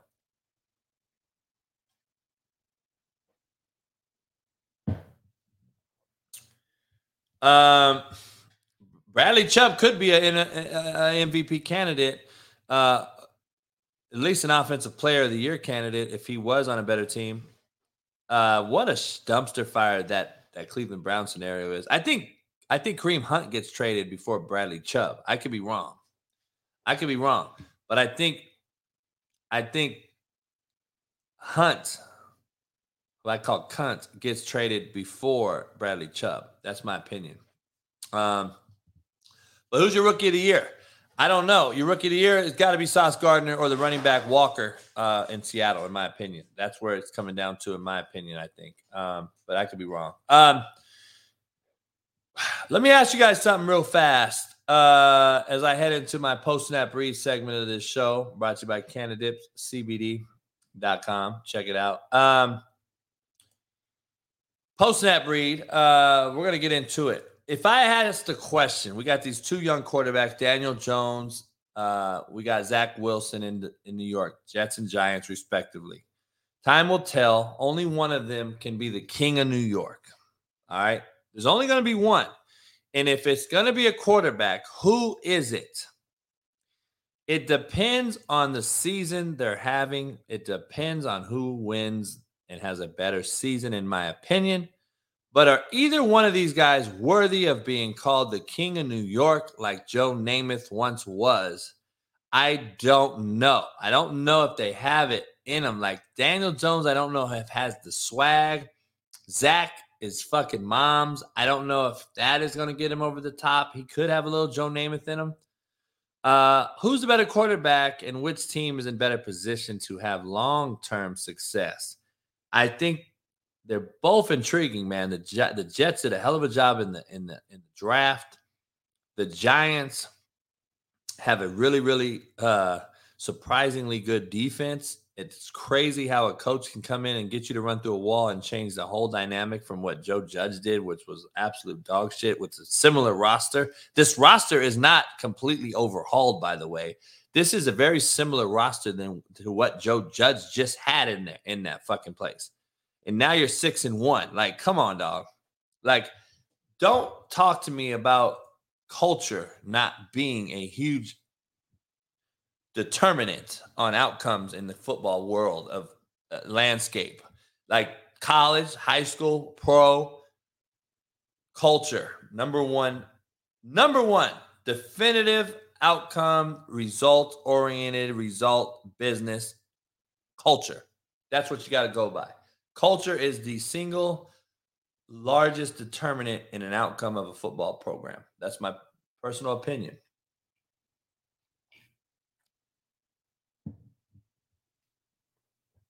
They lost Shepard. Uh, yeah, they lost Shepard. They don't use Golladay. Uh, he's a $70 million bust.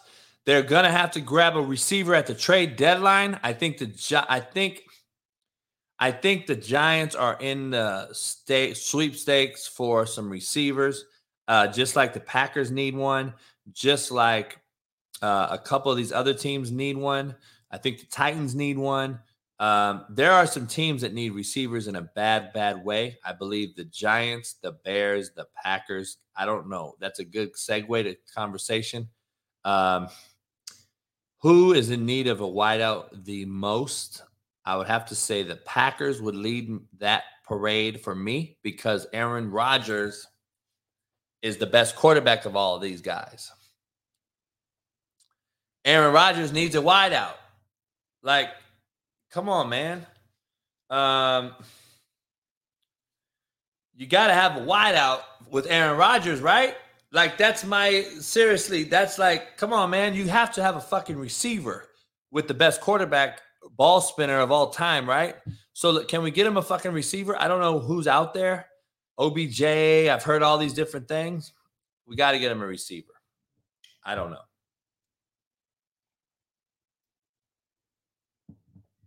Um, Eric said, as someone who played high school and off and um off and on and coaches youth, how can you tell from the outside what is the fault of head coach versus coordinator versus position coach? All right, so it's all the head coach. It's always the head coach. It'll always be the head coach, regardless of all the excuses people make. It is the head coach who is the CEO, the owner, the leader, the manager, the GM, all that in one. You are the only one on that staff that is accountable for everything. Everyone else is uh, responsible. You are accountable. So, having said that, if your offensive coordinator is shitty, then you know that he's shitty. It's on you at the end of the day. Nobody gives a fuck about what the offensive coordinator does. The head coach is the one getting fired. The offensive coordinator is the one getting hired. Just remember, that's how this shit goes. This shit rolls downhill. The head coach gets fired. All you guys get hired. That is a Dick Vermeil thing that I learned years ago. Um, I hire you, but yet I get fired, and you guys all keep your job through June. That's just how it works. I'm fired on the spot. You guys keep your jobs. So understand that is a real thing. Now, having said that, um, I would say the Packers need a wideout most urgently. I think, secondly, I would say the Giants because of the track and the the, the path they're on, which is spiraling upwards to be a, fucking legit contender in this thing. They got to go get a wideout. And I would say, thirdly, the, the the team that needs it the most, I would say the Bears, dog, but the Bears ain't gonna get them the fucking ball anyway. And I would also say the Ravens, but the Ravens aren't gonna get them the ball anyway. So if you got receivers out there and you're gonna have to go to Baltimore or the Bears, what receivers do you think are just trying to claw and scrap and just pray to go to Baltimore? Do you really think that there's receivers trying to go play with Lamar? Please, I'm curious. I'm curious. Um, man, the Packers dog are just blowing my mind with shit they're doing. I don't know what they're doing. I don't know if Claypool's a guy. I think he's a little overrated myself. I'm not a Claypool fan. Um, there's other guys out there that I would go after if I was the Packers and and and, and management. Um, Jeudy's a shitbird, though. I, I've heard everything about Jeudy being a shitbird. So, you know, do you want to bring a shitbird in there?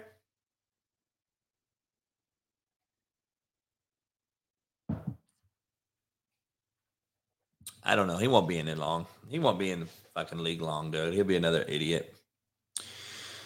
Yeah, I did hear the Titans are shopping around for Claypool. Um, you know why though, right? Claypool fits that offense much better than he does a Green Bay offense. Think about it, Hector. Claypool is a slower, bigger body receiver who can he could stretch it because he's a bigger body, but he's not a four-three guy who's going to blow the top off. He's a guy that's going to run some curls. You can run play action and hit him over the middle. You can run some RPOs, get a big body a slant and it fits their offense based on the run game. Derrick Henry, pound, pound, pound. Tannehill's a guy that can throw RPOs and quick game. He's not a guy that's going to dissect your coverage. So get him a big body like Claypool. That is what fits Tennessee at this moment. Much different than Green Bay, who has a guy out there with a hair trigger, quick release, throwing it all over the park in Aaron Rodgers.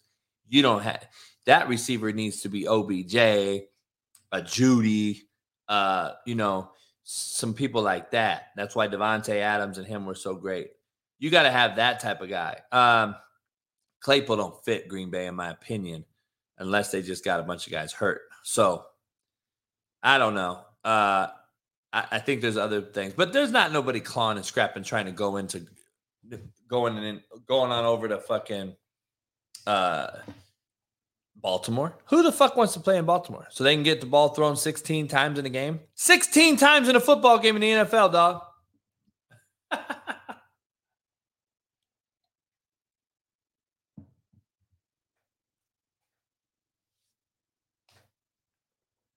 Um, Lincoln High, the home of Terrell Davis, Marcus Allen. Great, great, great, great, great, great players down there in San Diego, Lincoln High School. Uh, yeah, I know my shit, dog. Um, Aaron needs a coach. I don't know. DeSean, DeSean Jackson, is he playing tonight? Is anybody putting him in your draft, King? Hector, you got any draft? You got any uh, DFS picks for tonight? Uh, we got a few minutes here. Uh, you know, curious. Come on, Seattle.org. What do you mean? Why are they doing so bad? Have you seen? Did we just talk about Green Bay not having no fucking receivers? Where you been, homie? Have you been in the show the whole time? What do you mean? Why is he doing bad? He has no receivers. Do you want him to catch the ball himself too? Like, dog, what are we talking about here? Do you guys listen or just hear? Or you just want to be in the chat just to say some shit on the i am going to type it up. Coach, why is Aaron Rodgers so bad? Coach, why do dogs go woof? Coach, why do cats go meow? Coach, why do you put kitty litter in your house? So the cats can shit in it, motherfucker. What do you mean? Holy fuck, you guys ask some dumbass fucking questions. Go be grunge. Uh, what is it? What do you guys do in Seattle? Grunge and all that bullshit? Go fucking grunge.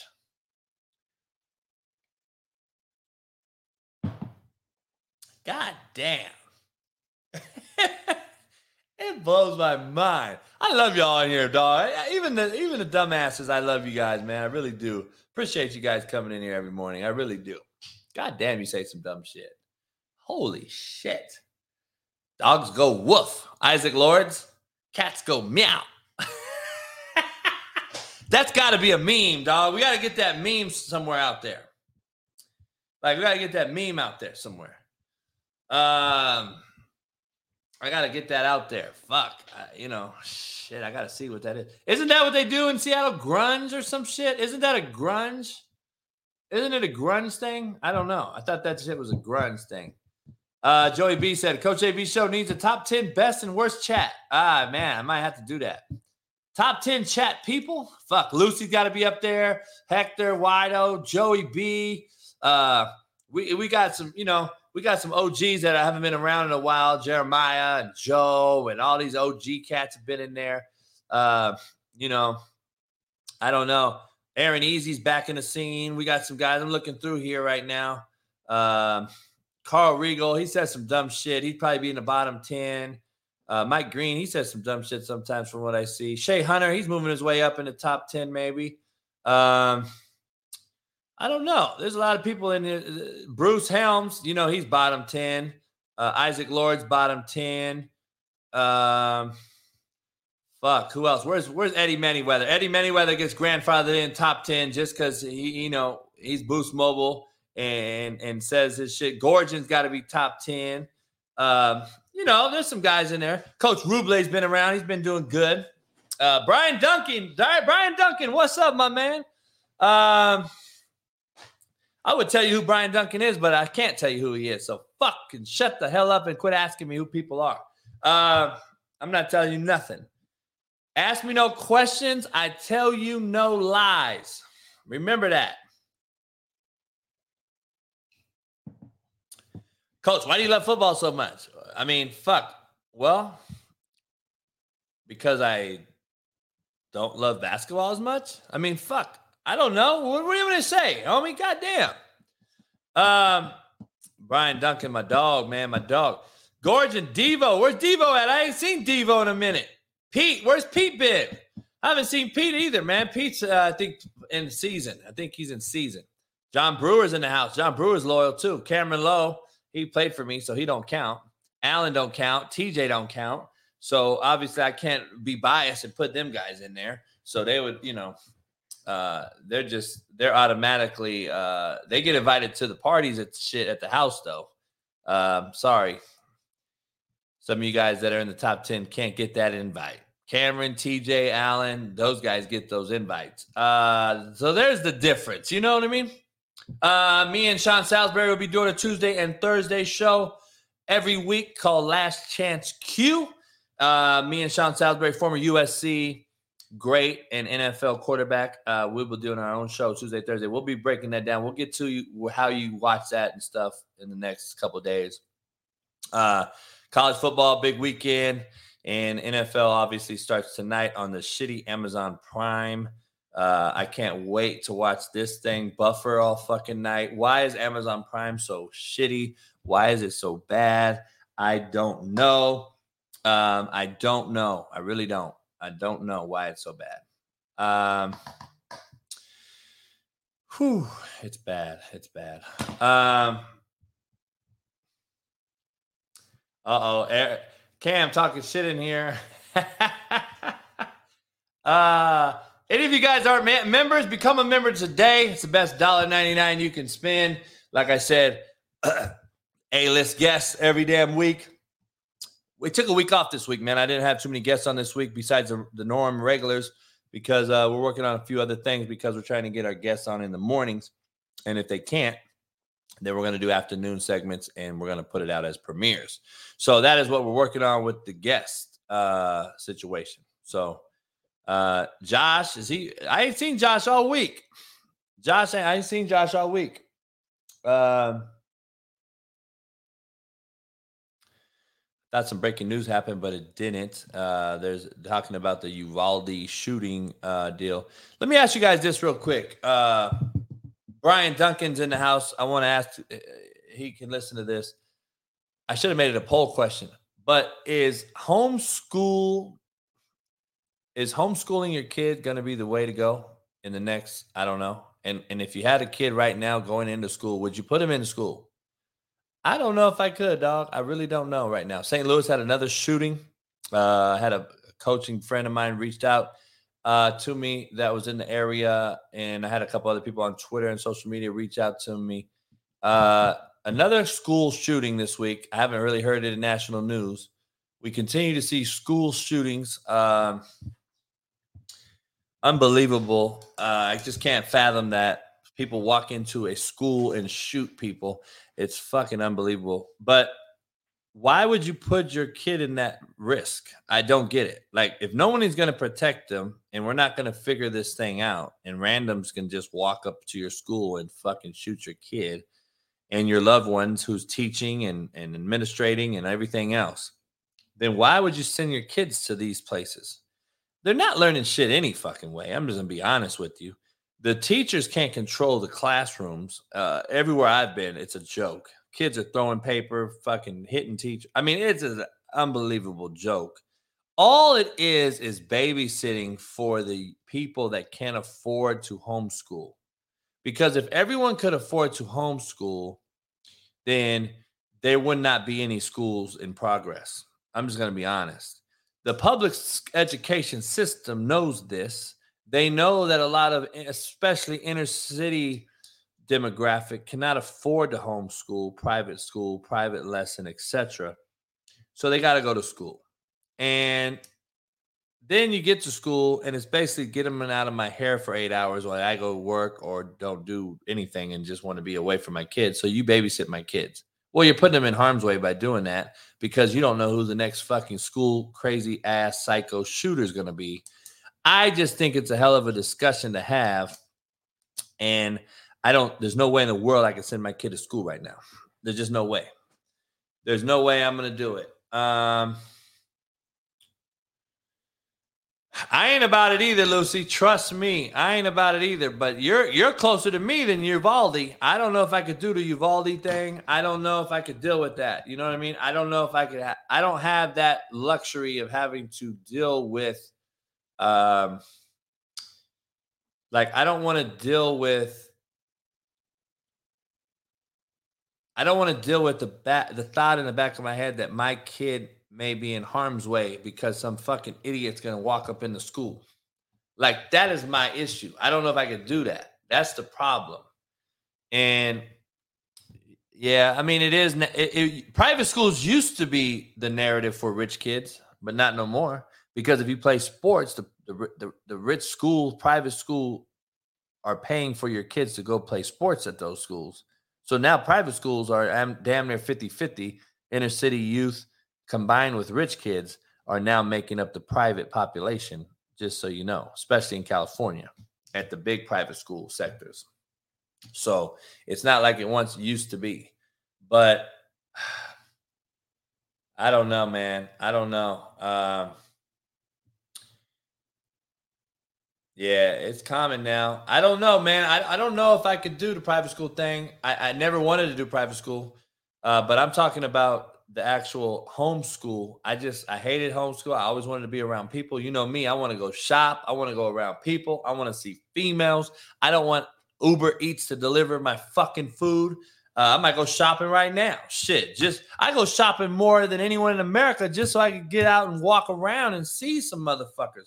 You motherfuckers sit at the house looking at the walls, waiting for Uber Eats to bring you some fucking Doritos while you sit around being 600 pound life motherfuckers on my chat talking shit.